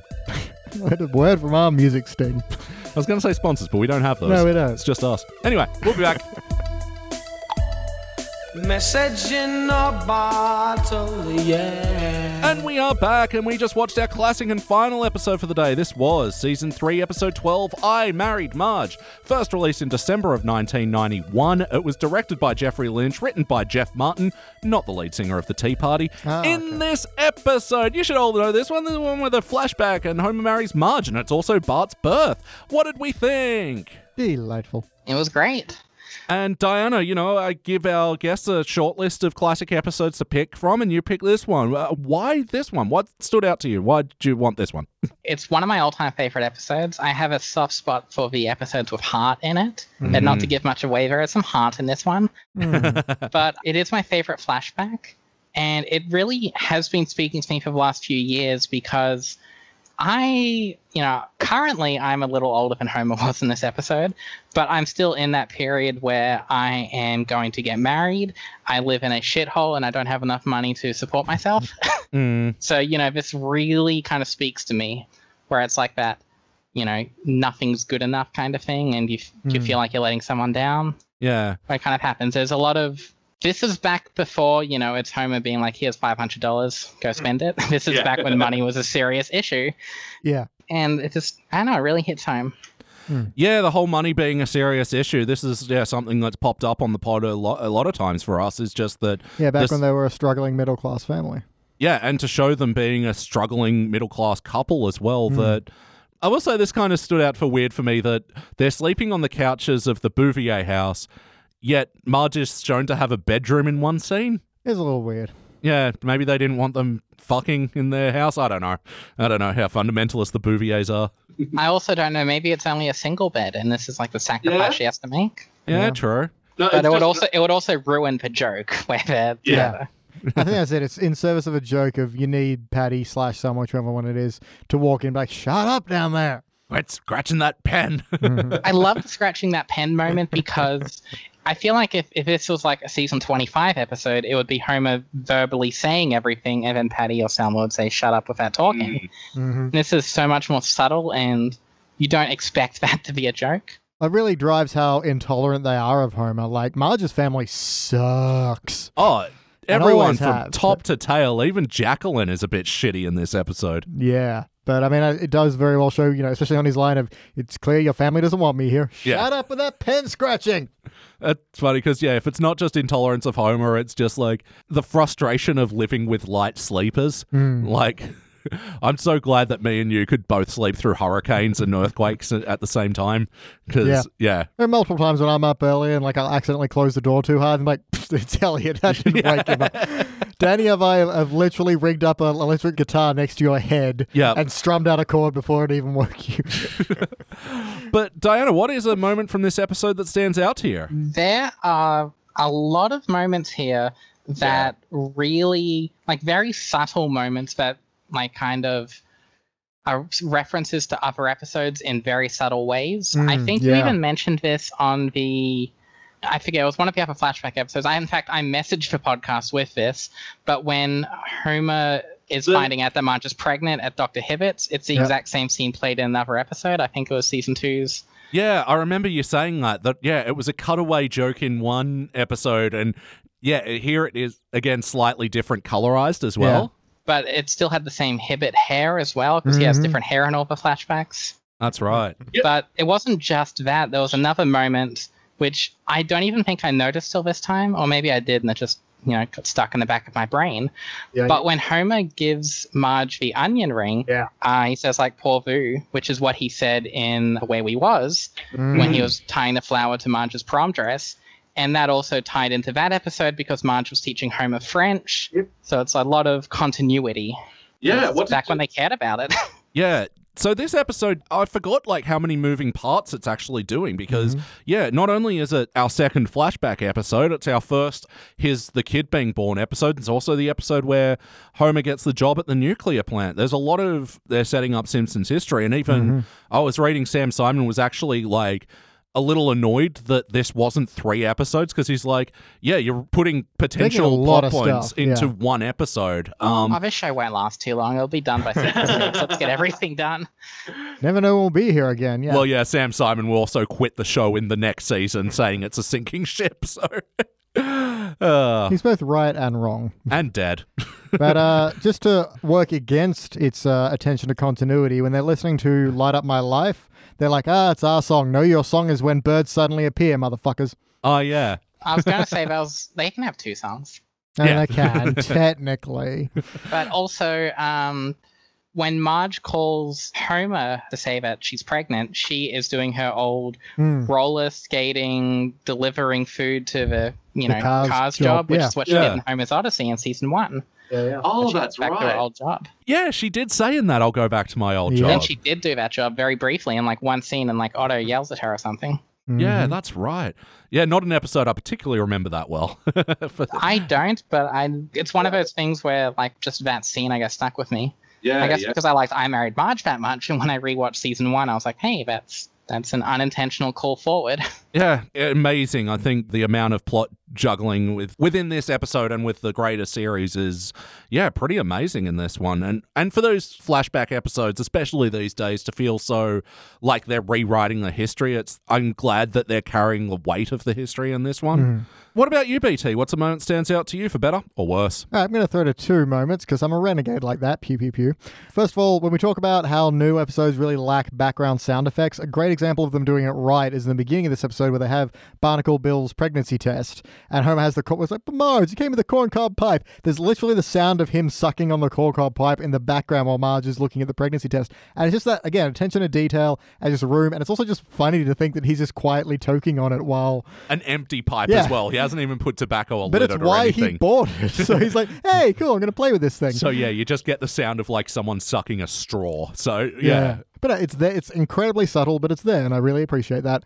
And is this what pregnancy tests used to look like? A giant tube that you peed in? I mean, maybe I guess before they came up with the stick technology. But Yeah. it was also a particularly cheap one, so it might have been Yeah. behind the times even. Yeah, True. yeah, that could be a depth of a joke we just don't have the context for there. But again, appreciation. Did either of you see actually last week someone released they'd programmed Doom to work on a pregnancy test? yeah, I did. I do love how people keep programming Doom on everything, yeah.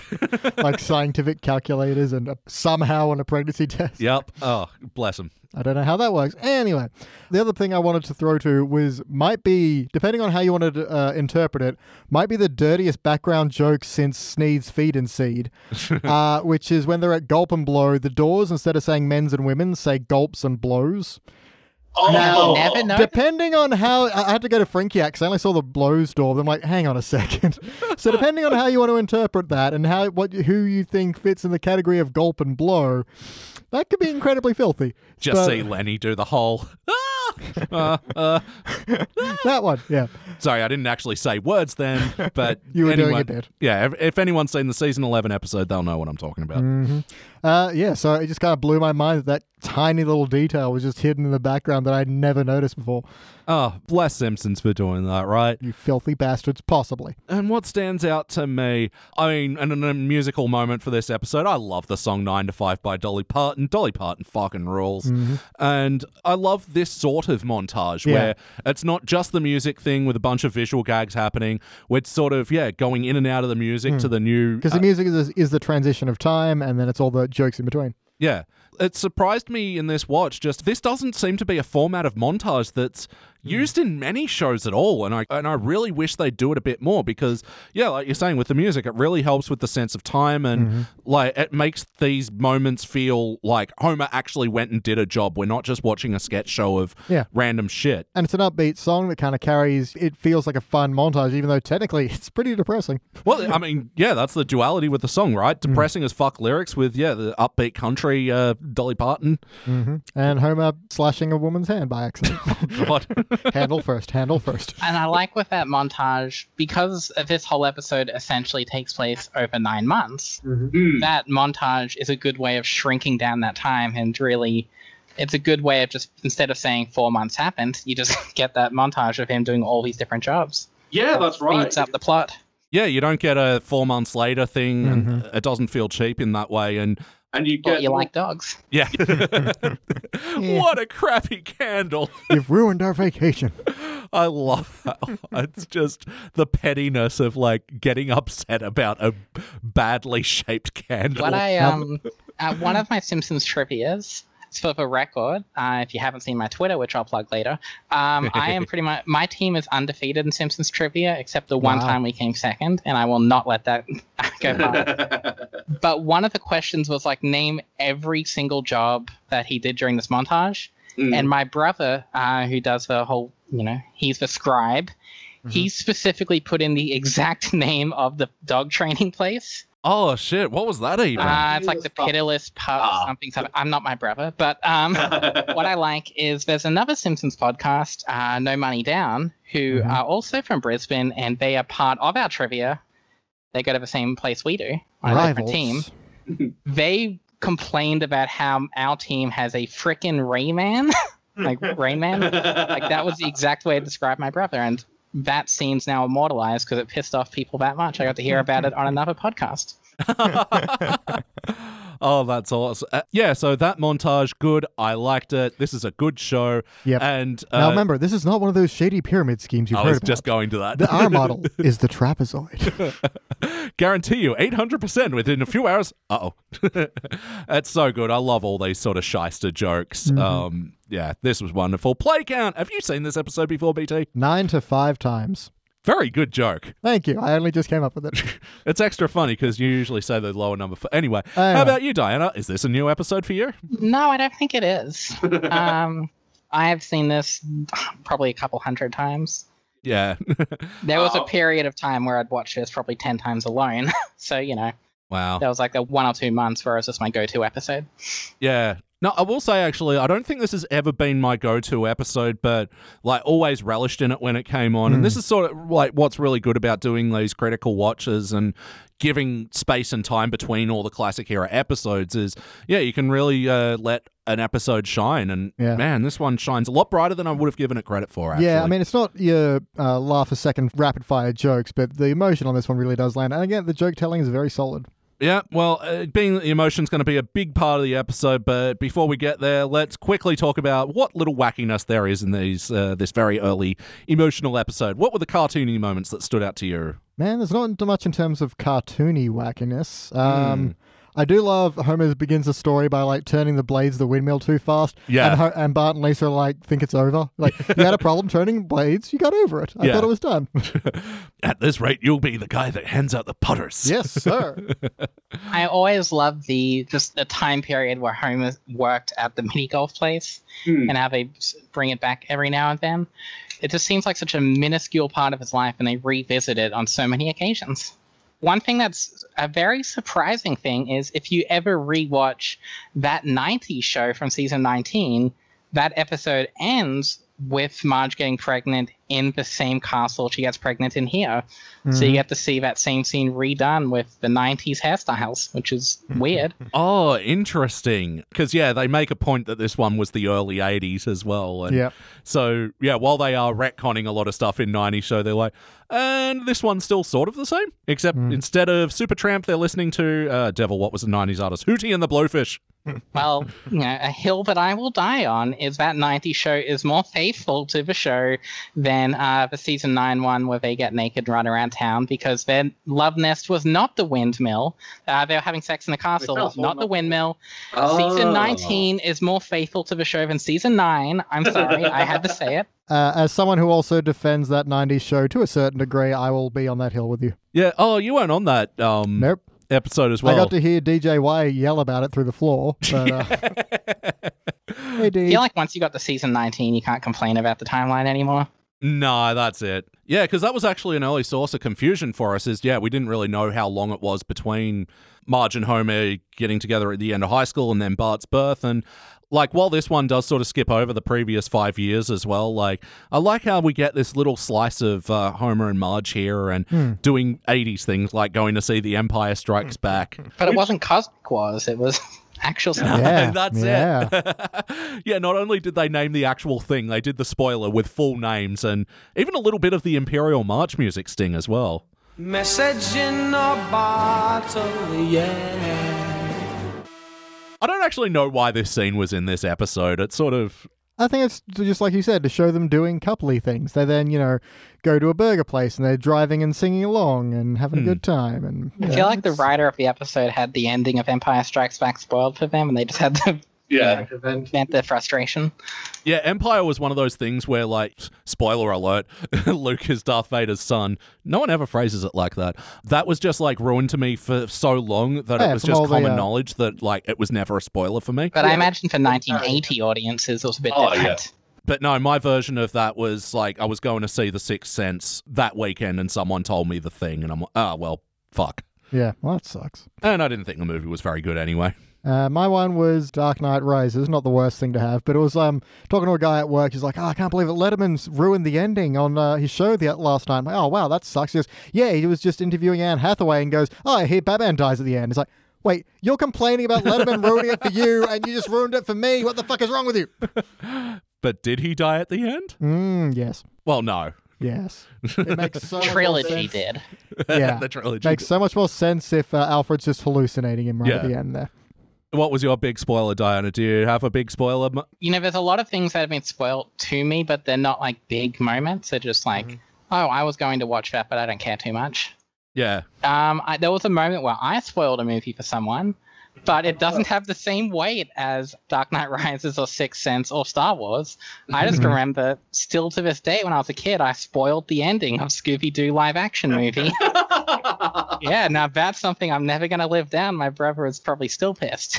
Well, you've been unmasked as the real monster here. yeah, the monster was unleashed. That is. Actually, my mom almost like because we have yeah our weekly family meetings on Zoom now because 2020, and you know she's been listening to Pulp Fury Radio, our new scripted podcast series, and she was asking me about one of our shows, which is like a murder mystery set on a train. And She's like, so just with the ending, and I'm like, up, up, up, up, up, and she's like. And so with the ending where what's his face? No, no, the other family haven't heard it yet. Maybe want to ask me outside of this.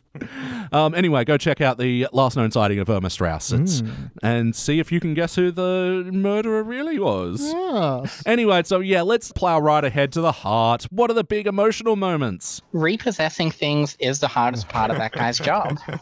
How can they have such an emotional moment and then cap it off with just such a silly, flippant joke like that? It's That's great. the heartbreak with Marge as she gives back the ring is just like, ah, repossessing things the hardest part. It's, Yep.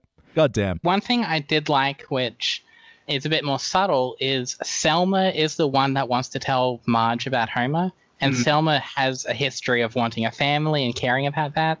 So I like that Selma actually cares about Marge's happiness and having a family, whereas Patty is always saying, shut up, don't spoil it. Yeah, Patty being bitter and, as it would turn out later, closeted as well. Mhm. And yeah, But Selma really, you know, at the end of the day, wanted Marge to be happy because she also cares about family and things. Yeah. That's Patty sort of- won't get a moment until season 14, which is slightly problematic, Oof. and that's about it. Slightly. slightly, yeah, no, um, I haven't that- seen the episode in like 15 years. Maybe it's slightly not as bad as I remember it being. It was a hard watch. Mm. it was a hard one to watch. Yeah. But yeah, it's actually I found it it was weird, you know, in these earlier episodes, you know, the pace is a bit slower, but this ending really sort of came in, you know, once Homer left. It, it Yeah, really very unraveled very moment. quickly, but like it all worked for me, and especially like when they do see him at the gulp and blows what's a hair doing in my taco? It's just gets the cheese all over his arm. God, he sucks. just the zoned out expression on his face is really good as well. But I really like the moment where he um, puts the for sale sign on his car, pulls the disco sucks sticker off, and slaps it on his luggage. That's a real. There's a heart moment there. Very. It's still a joke, but it's very just ingrained. Like this is him putting forth an effort. You know. Yeah.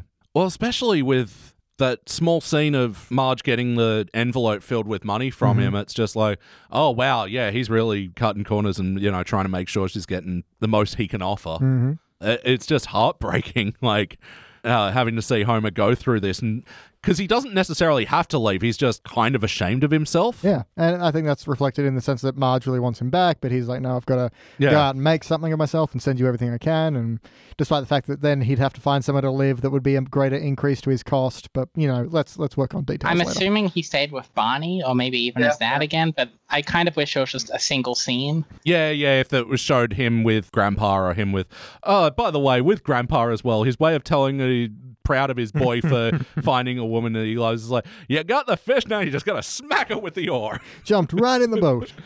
Jesus, Grandpa, well, you know what they say: if you like it, smack it with an oar. I'll replace my disco sucks bumper sticker with that. Um, yeah. What were some other emotional moments? God, this episode was drippy with them. Yeah, uh, her Matt. proposal. That was Mm. really well. It was once again a sweet moment, but they somehow made it really funny. yeah, with his butt just in frame and he's stuck over the seat. Pat Yeah. said, "Give me the card." That- yeah, that's the one. yeah, she just ran out the entire thing, and he's like, "Yes, that's That's that. it. Give it to me. Yeah, I do like every single moment in this that has a big heart. Also has something undermining it, but not to the point where it collapses. Just to the point where it's still also very funny. And my favorite example of that is going to be where he stands up to Patty or Selma or whichever one at the delivery, where she's like, "Hey, fat boy," and he's like, "No, you listen. I'm paying for this, and I'm, this is my baby, and you're going to show me some respect." But then I like that he overextends by Yeah. like, "Get out of the way. I'll deliver this baby." oh, a college boy, eh? Like just, he's just riding that high a little bit too far, and I do love that. Yeah, that's it. It's still Homer. He's still a dumbass. He's just got a bit of confidence at the moment. Yeah, he's firing all cylinders and he doesn't know how to stop. I'm going to buy a house tomorrow. Don't you have to go to your job? Ah, someone will cover for me. oh, and how about Homer getting the job at the nuclear power plant? I like how they did that misdirect as well with. Like, because obviously we know he's got the job at the plant, but then showing him not getting it as well, I thought was really good. Yeah, we find out Smithers is where are we here? A Where's my note? kegmeister. Kegmeister and uh, incredibly nepotistic, whatever the term is. I don't know.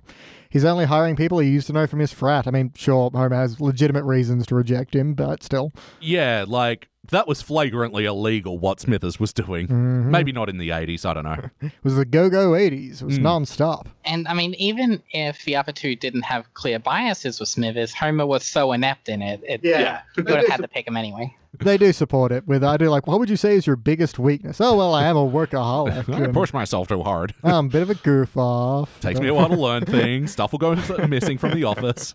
And they're both like, that, that, that, that, that's enough. I also like with the job, they specifically say he's a nuclear technician Mm. because obviously he didn't start off as a safety inspector. Nope. So, That's right. you know, I feel like if this was a later episode, they would have just said he's safety inspector and just left it at that. Mhm. But they did seem to care more about the series history at this point. Yeah, wow, even more connective tissue with Homer's Odyssey. Mm. We never usually. This usually. is the real sequel to Homer's Odyssey. This is- You'll go in that playlist at the end. yeah. And actually, you were saying this is your favorite flashback episode. Uh, what brings you to that conclusion? First of all, it just is. So with the flashbacks, I feel like this has the most heart, Mm. and it's probably I feel like the second funniest Mm. of the flashbacks. The funniest outright I feel is and Maggie makes three, yeah. but that is so zany and hilarious, and there's heart at the very end, but that's just kind of at the very end. This whole episode is the entire episode is heart. and then you have those jokes sprinkled within. So Hmm. I feel like this is more consistently, you know, straddles both those lines. Yeah, well, I mean, the flashback episodes kind of end up being indicative of the seasons they're in, like, because, yeah, that's totally what's happening here. You know, season three, we got a lot more hard episode, and this is a lot more of a focus show than in season two. And then with the season four one, yeah, you get like cartoony things like Bart swinging around on a on a washing line and stuff. And then, yeah, by the time you get to Maggie Makes three, don't worry, little Timmy, we'll make it to California someday. sure, we will, Mr. Homer. Like, yeah, I totally agree. This is like just yeah, dripping with heart and emotion, and Mm, And you know, who hasn't felt like they're not good enough sometimes? It's Mm. endlessly relatable, and Homer's determination is very uh, touching and inspiring. yeah. Well, what makes this one like one of the top tier flashback for me, obvious, like, is that they do a tricky thing in a flashback episode where they hmm. make you think maybe not everything's going to be okay, and it's a hard thing to do when you do know like he's going to get the job, they're going to Yeah. have a house, like. Yeah, they added drama to something you already know the ending of. Yeah, it's a difficult thing to do. It's and they even the called attention to it where Lisa is sad, saying it's a really sad story, and Bart's like, oh, we already know how it's going to end. yeah, and once again, they get us like an emotional moment and put some jokes in it. So you go straight from That's Lisa right. crying to Bart spoiling how it's ending. yeah, and I do really like how the story is affecting Bart and Lisa as we go through because at Mm. first they're like outside immediately, then later on there's a bit where they're arguing over names, and as soon as Homer starts up, sorry, Ariel, cool Moe Dee, Ariel, cool Moe Dee. But as soon as Homer starts up the story again, they just both bolt from the room. yeah, But then over time, they, they end up, you know, back on the couch and then playing on the floor in front of him, and yeah, yeah, yeah. That they yeah. By the end, they zoned out again. They're playing Chinese checkers, but they're still hovering. yeah. but it's a nice little uh, little arc of its own. And Ariel, of course, a reference to The Little Mermaid, and Cool Moe Dee is a very, very 90s rapper. yeah, so there's that. But ultimately, did this feel like an episode of The Simpsons? This is the characters we all know and love. Indeed. Yeah, look, this question's kind of a wash because I think we've been saying nothing, but this Yeah. juggles The Simpsons history incredibly well. Although, hmm. as we know, Bart was born in the late 90s in that 90s show, so it didn't get that down. But other I'm than watching that, your. I'm it tried your- its best. Look, time and The Simpsons don't fit together. We know Yeah. this. Like, But, I didn't see Homer write any grunge, so Fucking hell. He hadn't invented it yet. Come it on. is weird to think that, like, if you add all those past episodes into some weird time displaced timeline, hmm they shouldn't be as broke as they are, considering Homer was such a rich musician then. That's it. Well, I mean, all that money came and it went, you know? You're earning big if Weird Al's covering you.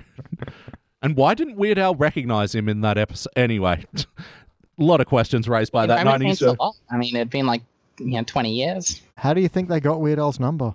True. They already knew him. Playlist question What are some episodes that pair well with this one? Oh, I've got several. Hibbert's haircuts, for starters. mm-hmm. People Marge has a crush on. She mentions Ted Ted Bessem, Ted Blessem. I don't know what his name is. I wrote Ted Dessel. Whatever, Dessel, Bessel, whatever it is. A playlist of people jumping out the windows, from the trapezoid guy to like the PTA disbands. You know, people jump out of windows a lot in this show. How about you, Dino? What a what a the Golden playlists? Blow playlist. Oh Gulp 'n' Blow yeah. reappears and Krusty gets cancelled, where Sideshow Mel's working. Definitely. And And- according to the wiki, there are other episodes, but I do not recall them. But they Hmm. exist. Um, Ted Bessel was an American television actor and director. He's best known for his role as Donald Hollinger, the boyfriend and eventual fiance of Marlo Thomas's character in the TV series That Girl, 66 to 71.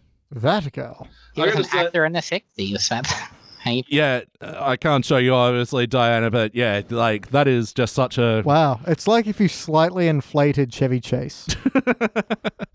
but yeah, it's just that 70s pompy hair and big plaid suit, and yeah.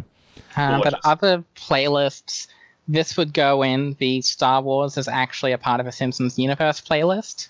Oh, yeah. Like, I oh, can't think of any good ones. I was going to say playing the R2D2 playing the bass, but I didn't want that episode to be the only one I could reference because that's not an episode I would rewatch again. no, Just true. that one scene. There's probably others. Well, and of course, you got the Kids Being Born trilogy. So, yeah, this, Lisa's mm. First Word, and Maggie Makes Three. Marge doing that roller skating waitress job. Oh yeah. This is the Homer's Odyssey playlist. Uh, it's clearly Yeah. going there. The spider's web that comes off from that episode. Very interesting. The mini golf love nest episodes. So Oh, that yeah. 90 show and the Mhm. season 9 episode, which is wrong and couldn't remember its own history. Um, and I will never stop bringing that up. well, yeah, uh, the Sir Putt-A-Lot's playlist as well. Do Mm. that one where Rod and Bart are in the competition. Yeah, Todd and Bart, excuse me. All right, yeah, that's good for playlists. Um, but now we're getting into the editing part of the questionnaire. Diana, what would you like to change about this episode? Honestly, I can't think of anything I'd change. It is that good. Maybe just explain pretty much to say that, you know, Bart was born in the late 90s and that 90s show, and that's all you need to do. I can't think of anything to change. It is that phenomenal. This is like the quintessential episode. I would change Homer being older than 24 because I don't like being older than this version of Homer. It's kind of Mhm. depressing knowing that, Yeah. you know, Homer kind of got his career at 24 and here I am. Mhm. No, it's funny, you know, when I was getting to the age that the Simpsons kids were, I'm Lisa's age, I'm Bart's age, and now it's like, oh, fuck, I'm Homer's age. But Homer's age changes like three or four Yeah. times. So you get to have that moment over and over again. yeah, Mhm. that's it. In the show, it has been anywhere between 36 and 40 have all been canonized answers. while I know this wasn't the intent, there is something off about them talking about how Marge might be pregnant, and Bart says, You're a machine, Homer. I don't like the idea of your 10 year old son pretty much being like, Wow, you're good at getting people Who's pregnant. Fuck machine. you are dad. Oh my gosh. Like, I don't, that's just one of those things. Maybe just take out that one line. That's it. uh, how about you, BT? What would you like to change? All right, so during the pregnancy test scene, I would really like if Homer had a throwaway line of, "Of course, you know all that money I made from my grunge career, we lost that on the tra- at the track and stock exchange, something like that." You know, just to really we'll be in the B sharp soon enough. Don't worry. Yeah, we'll, we'll tie everything together nicely. No, um, the only thing I want to change is just more corncob pipe. So Homer is just cut the entire rest of the episode. It's just Homer sitting on the couch smoking the corncob pipe, and that's the episode. I similarly have no real ideas for changing this episode. It's just, uh, this is wonderful and magical. It's one of those ones where I'm sitting in the experience and I'm watching it and I'm not thinking about, well, tighten the screws here and that's not necessary. And even for a very slow paced episode, there is not a lot of wasted time here. I'm astounded with this episode, quite frankly. And that means we are here. Diana, do you have any other notes before we rank this thing? Yeah, I have a couple very particular niche ones. One of which is the green car that Homer is driving is in, I believe, a Simpsons Hit and Run video game as one of his Mhm. optional cars. I love that chain steering wheel. Yeah, no, that's it. And there were some very nice moments with the lighting in this. When they're on Yeah. the cliff with the proposal, you can see the nuclear power plant and it's emitting Mhm. this green aura.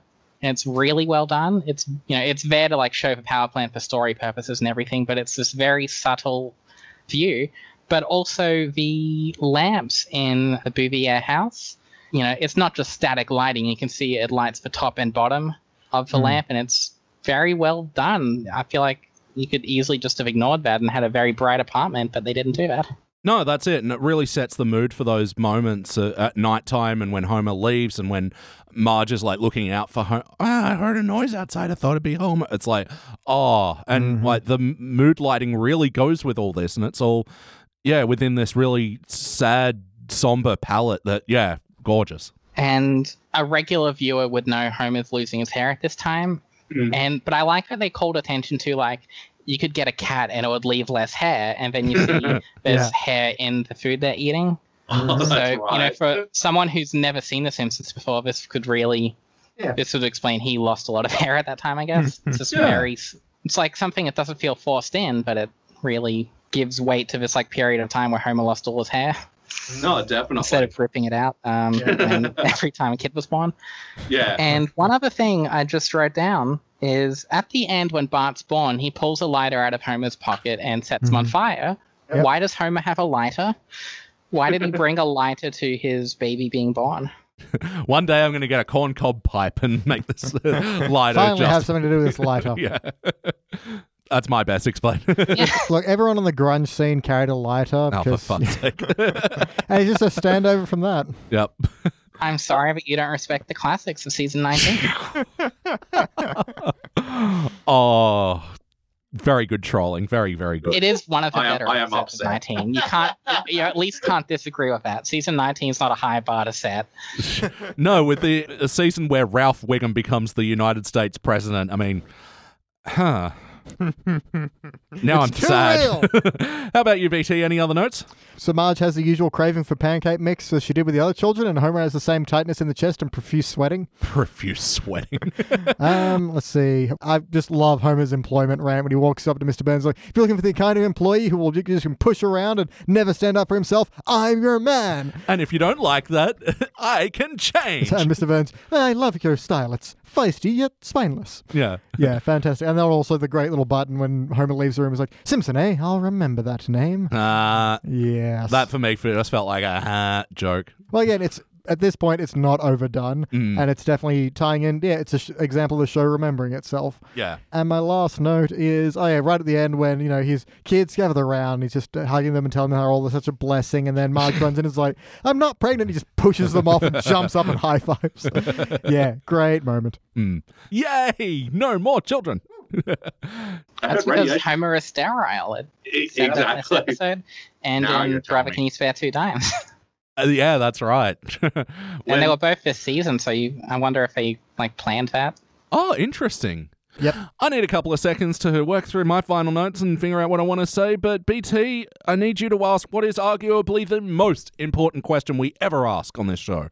Okay, Diana, you know this is coming. Uh, we like to ask our new our new guests if you could have a sandwich named after you, what would be on that sandwich? And if that is too difficult, because that is very difficult, simple question of what's the best sandwich? One of my go tos, this is what I get whenever I am feeling down or hungover or I just don't care about myself, which So makes up a good portion of my life, any of those combinations.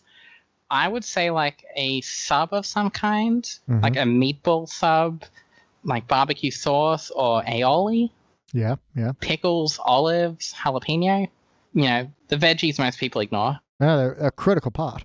They they are. They're great. And you know, whenever I just need to like wake myself up and you know bring myself to this waking nightmare I live, it's a good place to go. But yeah, that would be mine. Um, No, that sounds delicious. Very the hangover cure. Yeah. Mm. You just need Ah. to feel everything. You know, you can't just Yeah. have that stuff that you forget about a minute later. This needs to last with your breath the It's, whole day. it's the full emotional gauntlet sandwich. Mhm. Yes. Oh, I like that. Very salty, uh, uh, briny as well. Many brined vegetables in that. I enjoy salt. All right, and for my final notes, your mother broke her leg. What? and of course, yeah, the whole riff with Bart's name as well, and like that Homer goes through the alphabet and ends before F is Yeah. just. It's so dumb, but it's masterful writing in a way as well. Yeah. And he's so quick for every other possible name you can make Larry fun of. Farry. it seems like he made he did his fair share of name calling when he was younger. Oh yeah. You know, We know he gave Smithers a hard time in high school, which is weird because Smithers' age varies wildly as well. yeah, Yeah. no, I'm pretty sure he was a baby uh, when Homer was like 12. but we don't talk about that. Also, Nope. speaking of Smithers, this is apparently, thanks to the people at IMDb, this is the first time Smith's first name is ever mentioned. Oh, really? Ah. According to IMDb, you can fault them if it's wrong, but it sounds believable. Mhm. Wow, Waylon, you old Kegmeister. Like, that's. It's interesting when these things get established, like, Mm. after season two, you know? Yeah. It apparently comes from the puppeteer Wayland Flowers. There you go. Seven out of seven people found that interesting. But no, it makes sense because they would have never had a prompt to use his first name. Yeah. But uh, a guy who used to know him back in college is going to go, Smithers! Oh, yes, that's how I what I call you. It's going to be Waylon. yeah. You kegmeister. Yeah, uh, and the wedding sequence as well. Like, I can't believe we haven't talked Oh, about my this. gosh. We see the first appearance of Cletus, and he is a lot heavier than. It's just a different dude also named Cletus. There's only one Cletus in the world. That's how names work. yeah. Same with Carl, you know. Um, yep, not going to get into how that works. But anyway, yeah, I love that just there is nothing appealing about this place. They get a fucking punch card for their wedding, and Uh, I do really love the pan up to the clock and it moves by two minutes and then pans back down. especially because, yeah, if you've been to weddings, sometimes it's just, oh, come on, they like each other. Fucking hurry up. And now they all read vows about how they like each other. one thing I don't like, which it's not this episode's fault, but you know, Marge seems relatively content with the wedding Uh, mm-hmm. because she just cares about Homer. But in the Milhouse Divided in season Yeah. eight, they kind of show that little sequel moment to this, Yeah. and it's kind right. of a downer when you put that episode in this episode's time frame. You think Yeah. like, wow, Marge was really depressed. Yeah, because from all indications of this episode, yeah, it's not how I pictured my day, but you're how I pictured. Like, it's all very sweet. Yeah, sweet. she understands that this is the best they can do, and there's no blame on that. Whereas other iterations, they've come back. There's I can't remember which one it is, but she, they do it playing the same kind of scene. There's a bit where she says something like, uh, "It's getting less and less likely that my friends and family are going to jump jump out and yell surprise." Yeah, that's the one. Yeah. that- yes, Yeah. this is Homer thinking the best outlook on all this, and Yeah, he's maybe. telling the story. He kind of doesn't think about Marge's perspective until he Yeah, worries his true. relationships on the That's rocks. Depressing, but um, Yeah. wow. It's realistic. Yeah, it's Yeah. realistic, but I also like just that they appreciate this is the best they have. I still don't really understand why their family wasn't there. Just like, just Have grandpa. to pay for wedding tickets. Well, I guess that's it. If guests are a cost, and you know they're trying to make it look as bleak as possible, it, it just it struck me as weird Mhm. that yeah they didn't have at least a skeleton crew Well, there. Grandpa probably didn't want to go, and the Bouviers didn't want to either Hmm. because they suck. and here's ten dollars worth of chips, and you may kiss the bride. Oh, I love the Casio keyboard playing um, the wedding march as well. I had the subtitles on, and it described it as cheesy keyboard. Accurate. Mm. uh, Dad, can we have a can of frosting for lunch? Yeah, sure. And another bit of Simpsons fun is as long as he's got eight fingers and eight toes. Yeah. Mhm. Very, very good continuity there. All right, it's time to rank this thing. And Diana, it is your turn to go first. this is the easiest cubic of my life. It's easily the first cubic of my life. Um, but no, this is such an easy cubic. It is like top to bottom, head to eight toes. It is just fantastically done. There is not really a dull moment. It's slow paced, but it owns that and it just delivers for heart the whole time. Yeah. Really, there's not every joke lands, I feel. It's a great 22 minutes of TV. Yeah, absolutely. And, you know, like I was saying before, is like when you watch the classics and only the classics, you know, the episodes kind of merge together. And, like, this sort of, in my memory, was just, oh, it's the flashback episode where they finally, yeah, hmm. get hitched and Bart gets born, you know, whatever. But, yeah, just taking this on its own, separate from the rest of the canon, like, this holds the fuck up. And yeah, it's definitely not as hilarious as a lot of cubics, but fucking hell, they just nail the story. It carries the weight of Simpsons continuity, and it's just impressive, really. Uh, I'm cubic as well, BT. Uh, so the whole thing, I kind of sat on the gold cubic border because, Oh. uh, oh, I like to keep you in suspense sometimes. But you Uh, decided to go bronze. oh no, I'm going to straight fail. Uh, no, um, the reason being that the question comes down to how do you define a cubic, and we've often said that it's essential and it's the episodes that could not exist without. To that point, I have a problem in the sense that nothing post classic could then fit essential because there would already have been an established show. So I like to use the term of when it's unbelievably good, when you really can't, there are so many levels to appreciating how good it is. But this one, however, because it is so essential to The Simpsons DNA and it does handle that balance of comedy and heart so well, I am going to go with the cubic. Woo! Hmm. Unanimous Cubic Zirconia! We are giving this episode the Simpsons Index Award for Outstanding, Outstanding achievement, Achievement. in the field of Excellence. excellence. And that's the other episode where they talk about Homer being sterile. So Yes. Oh, yeah. Homer's sterility playlist. And wow, this will be the seventh episode from season three to get the unanimous cubic. It'll be joining Treehouse of Horror 2, mm-hmm. which is Everybody's Candy Nightmares. Yep. Lisa's Pony, Flaming Moe's, Lisa the Greek, which we reviewed with Michael Swain, Daddy Daughter Football Thing, mm-hmm. Homer Alone, which I kind of actually regretted giving that a cubic.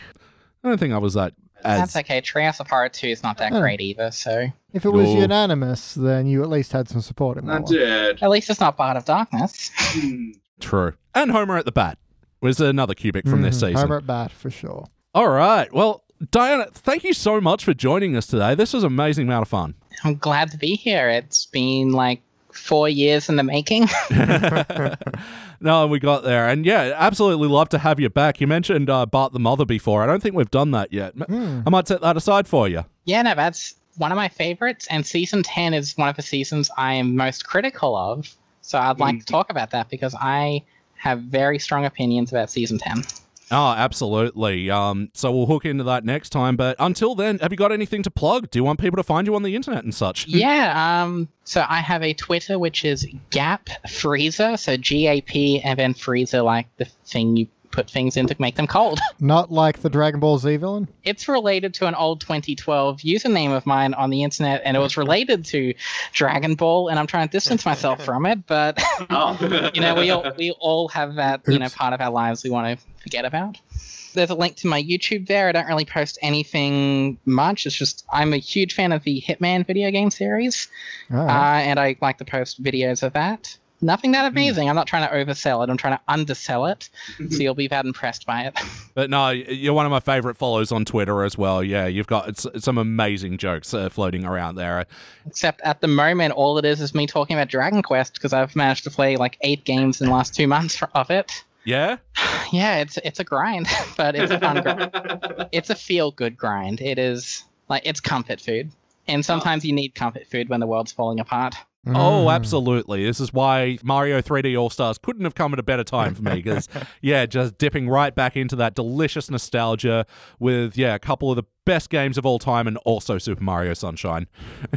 It's a shame there's no Galaxy 2, but you know Mhm. no. you can always get that on the Wii U Virtual Console. They Well, see, Yeah, that's the thing. I've bitched about them not including Galaxy 2 and it's like, oh, yeah, they're obviously going to make that paid DLC later. And it's like, I've got a CRT TV set up with a Wii ready to go. I can play Galaxy 2 whenever I want. It's just, but Yep. it's not on the Switch. But anyway, Elliot, shut up. Uh, BT. Yes, uh, you can find our other podcasts. First of all, Thrones of Game, the Game of Thrones podcast that dares to watch the series backwards. It's, you know, quite frankly, the best thing you'll ever hear because I said so, man. And uh, we're approaching the end of Game of Thrones season four, our season five. Mm-hmm. Yep. And we've got a special guest uh, lined Oh, up for our ruin it. finale. Come on. I'm teasing it. I'm not going to say who the special guest is. All right, fine. They'll have to tune in later and find out. Yeah, and our other other podcast But is let me just say, this guest is one good guest. I just why do you do these things? Sorry.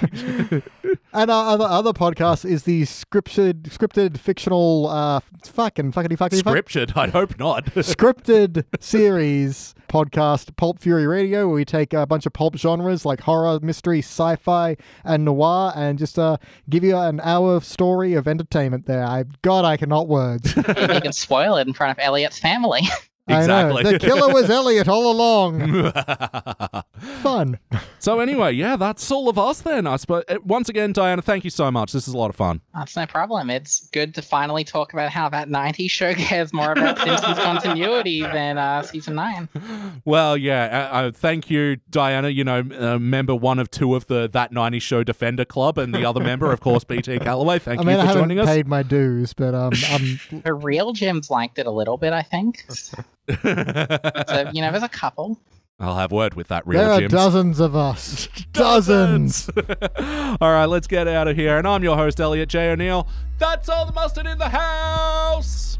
Thank you for listening to the Simpsons Index podcast, which is also an online spreadsheet available at thesimpsonsindex.com. You can chat to us online at facebook.com slash thesimpsonsindex or at Simpsons Index on Twitter and Instagram. And now please stay tuned for the bonus scenes! I was just distracted looking at something. Because this episode was released on the day the Soviet Union officially dissolved. Apparently, IMDb trivia is at it again. Coincidence? Definitely not. Yeah. This episode is actually what, you know, this and Rocky 4, I think, are what made the Soviet Union disband. Yep. Well, uh, until Lenin would rise again in the Home and Navy episode, which is Rocky 16. Message in a bottle, yeah.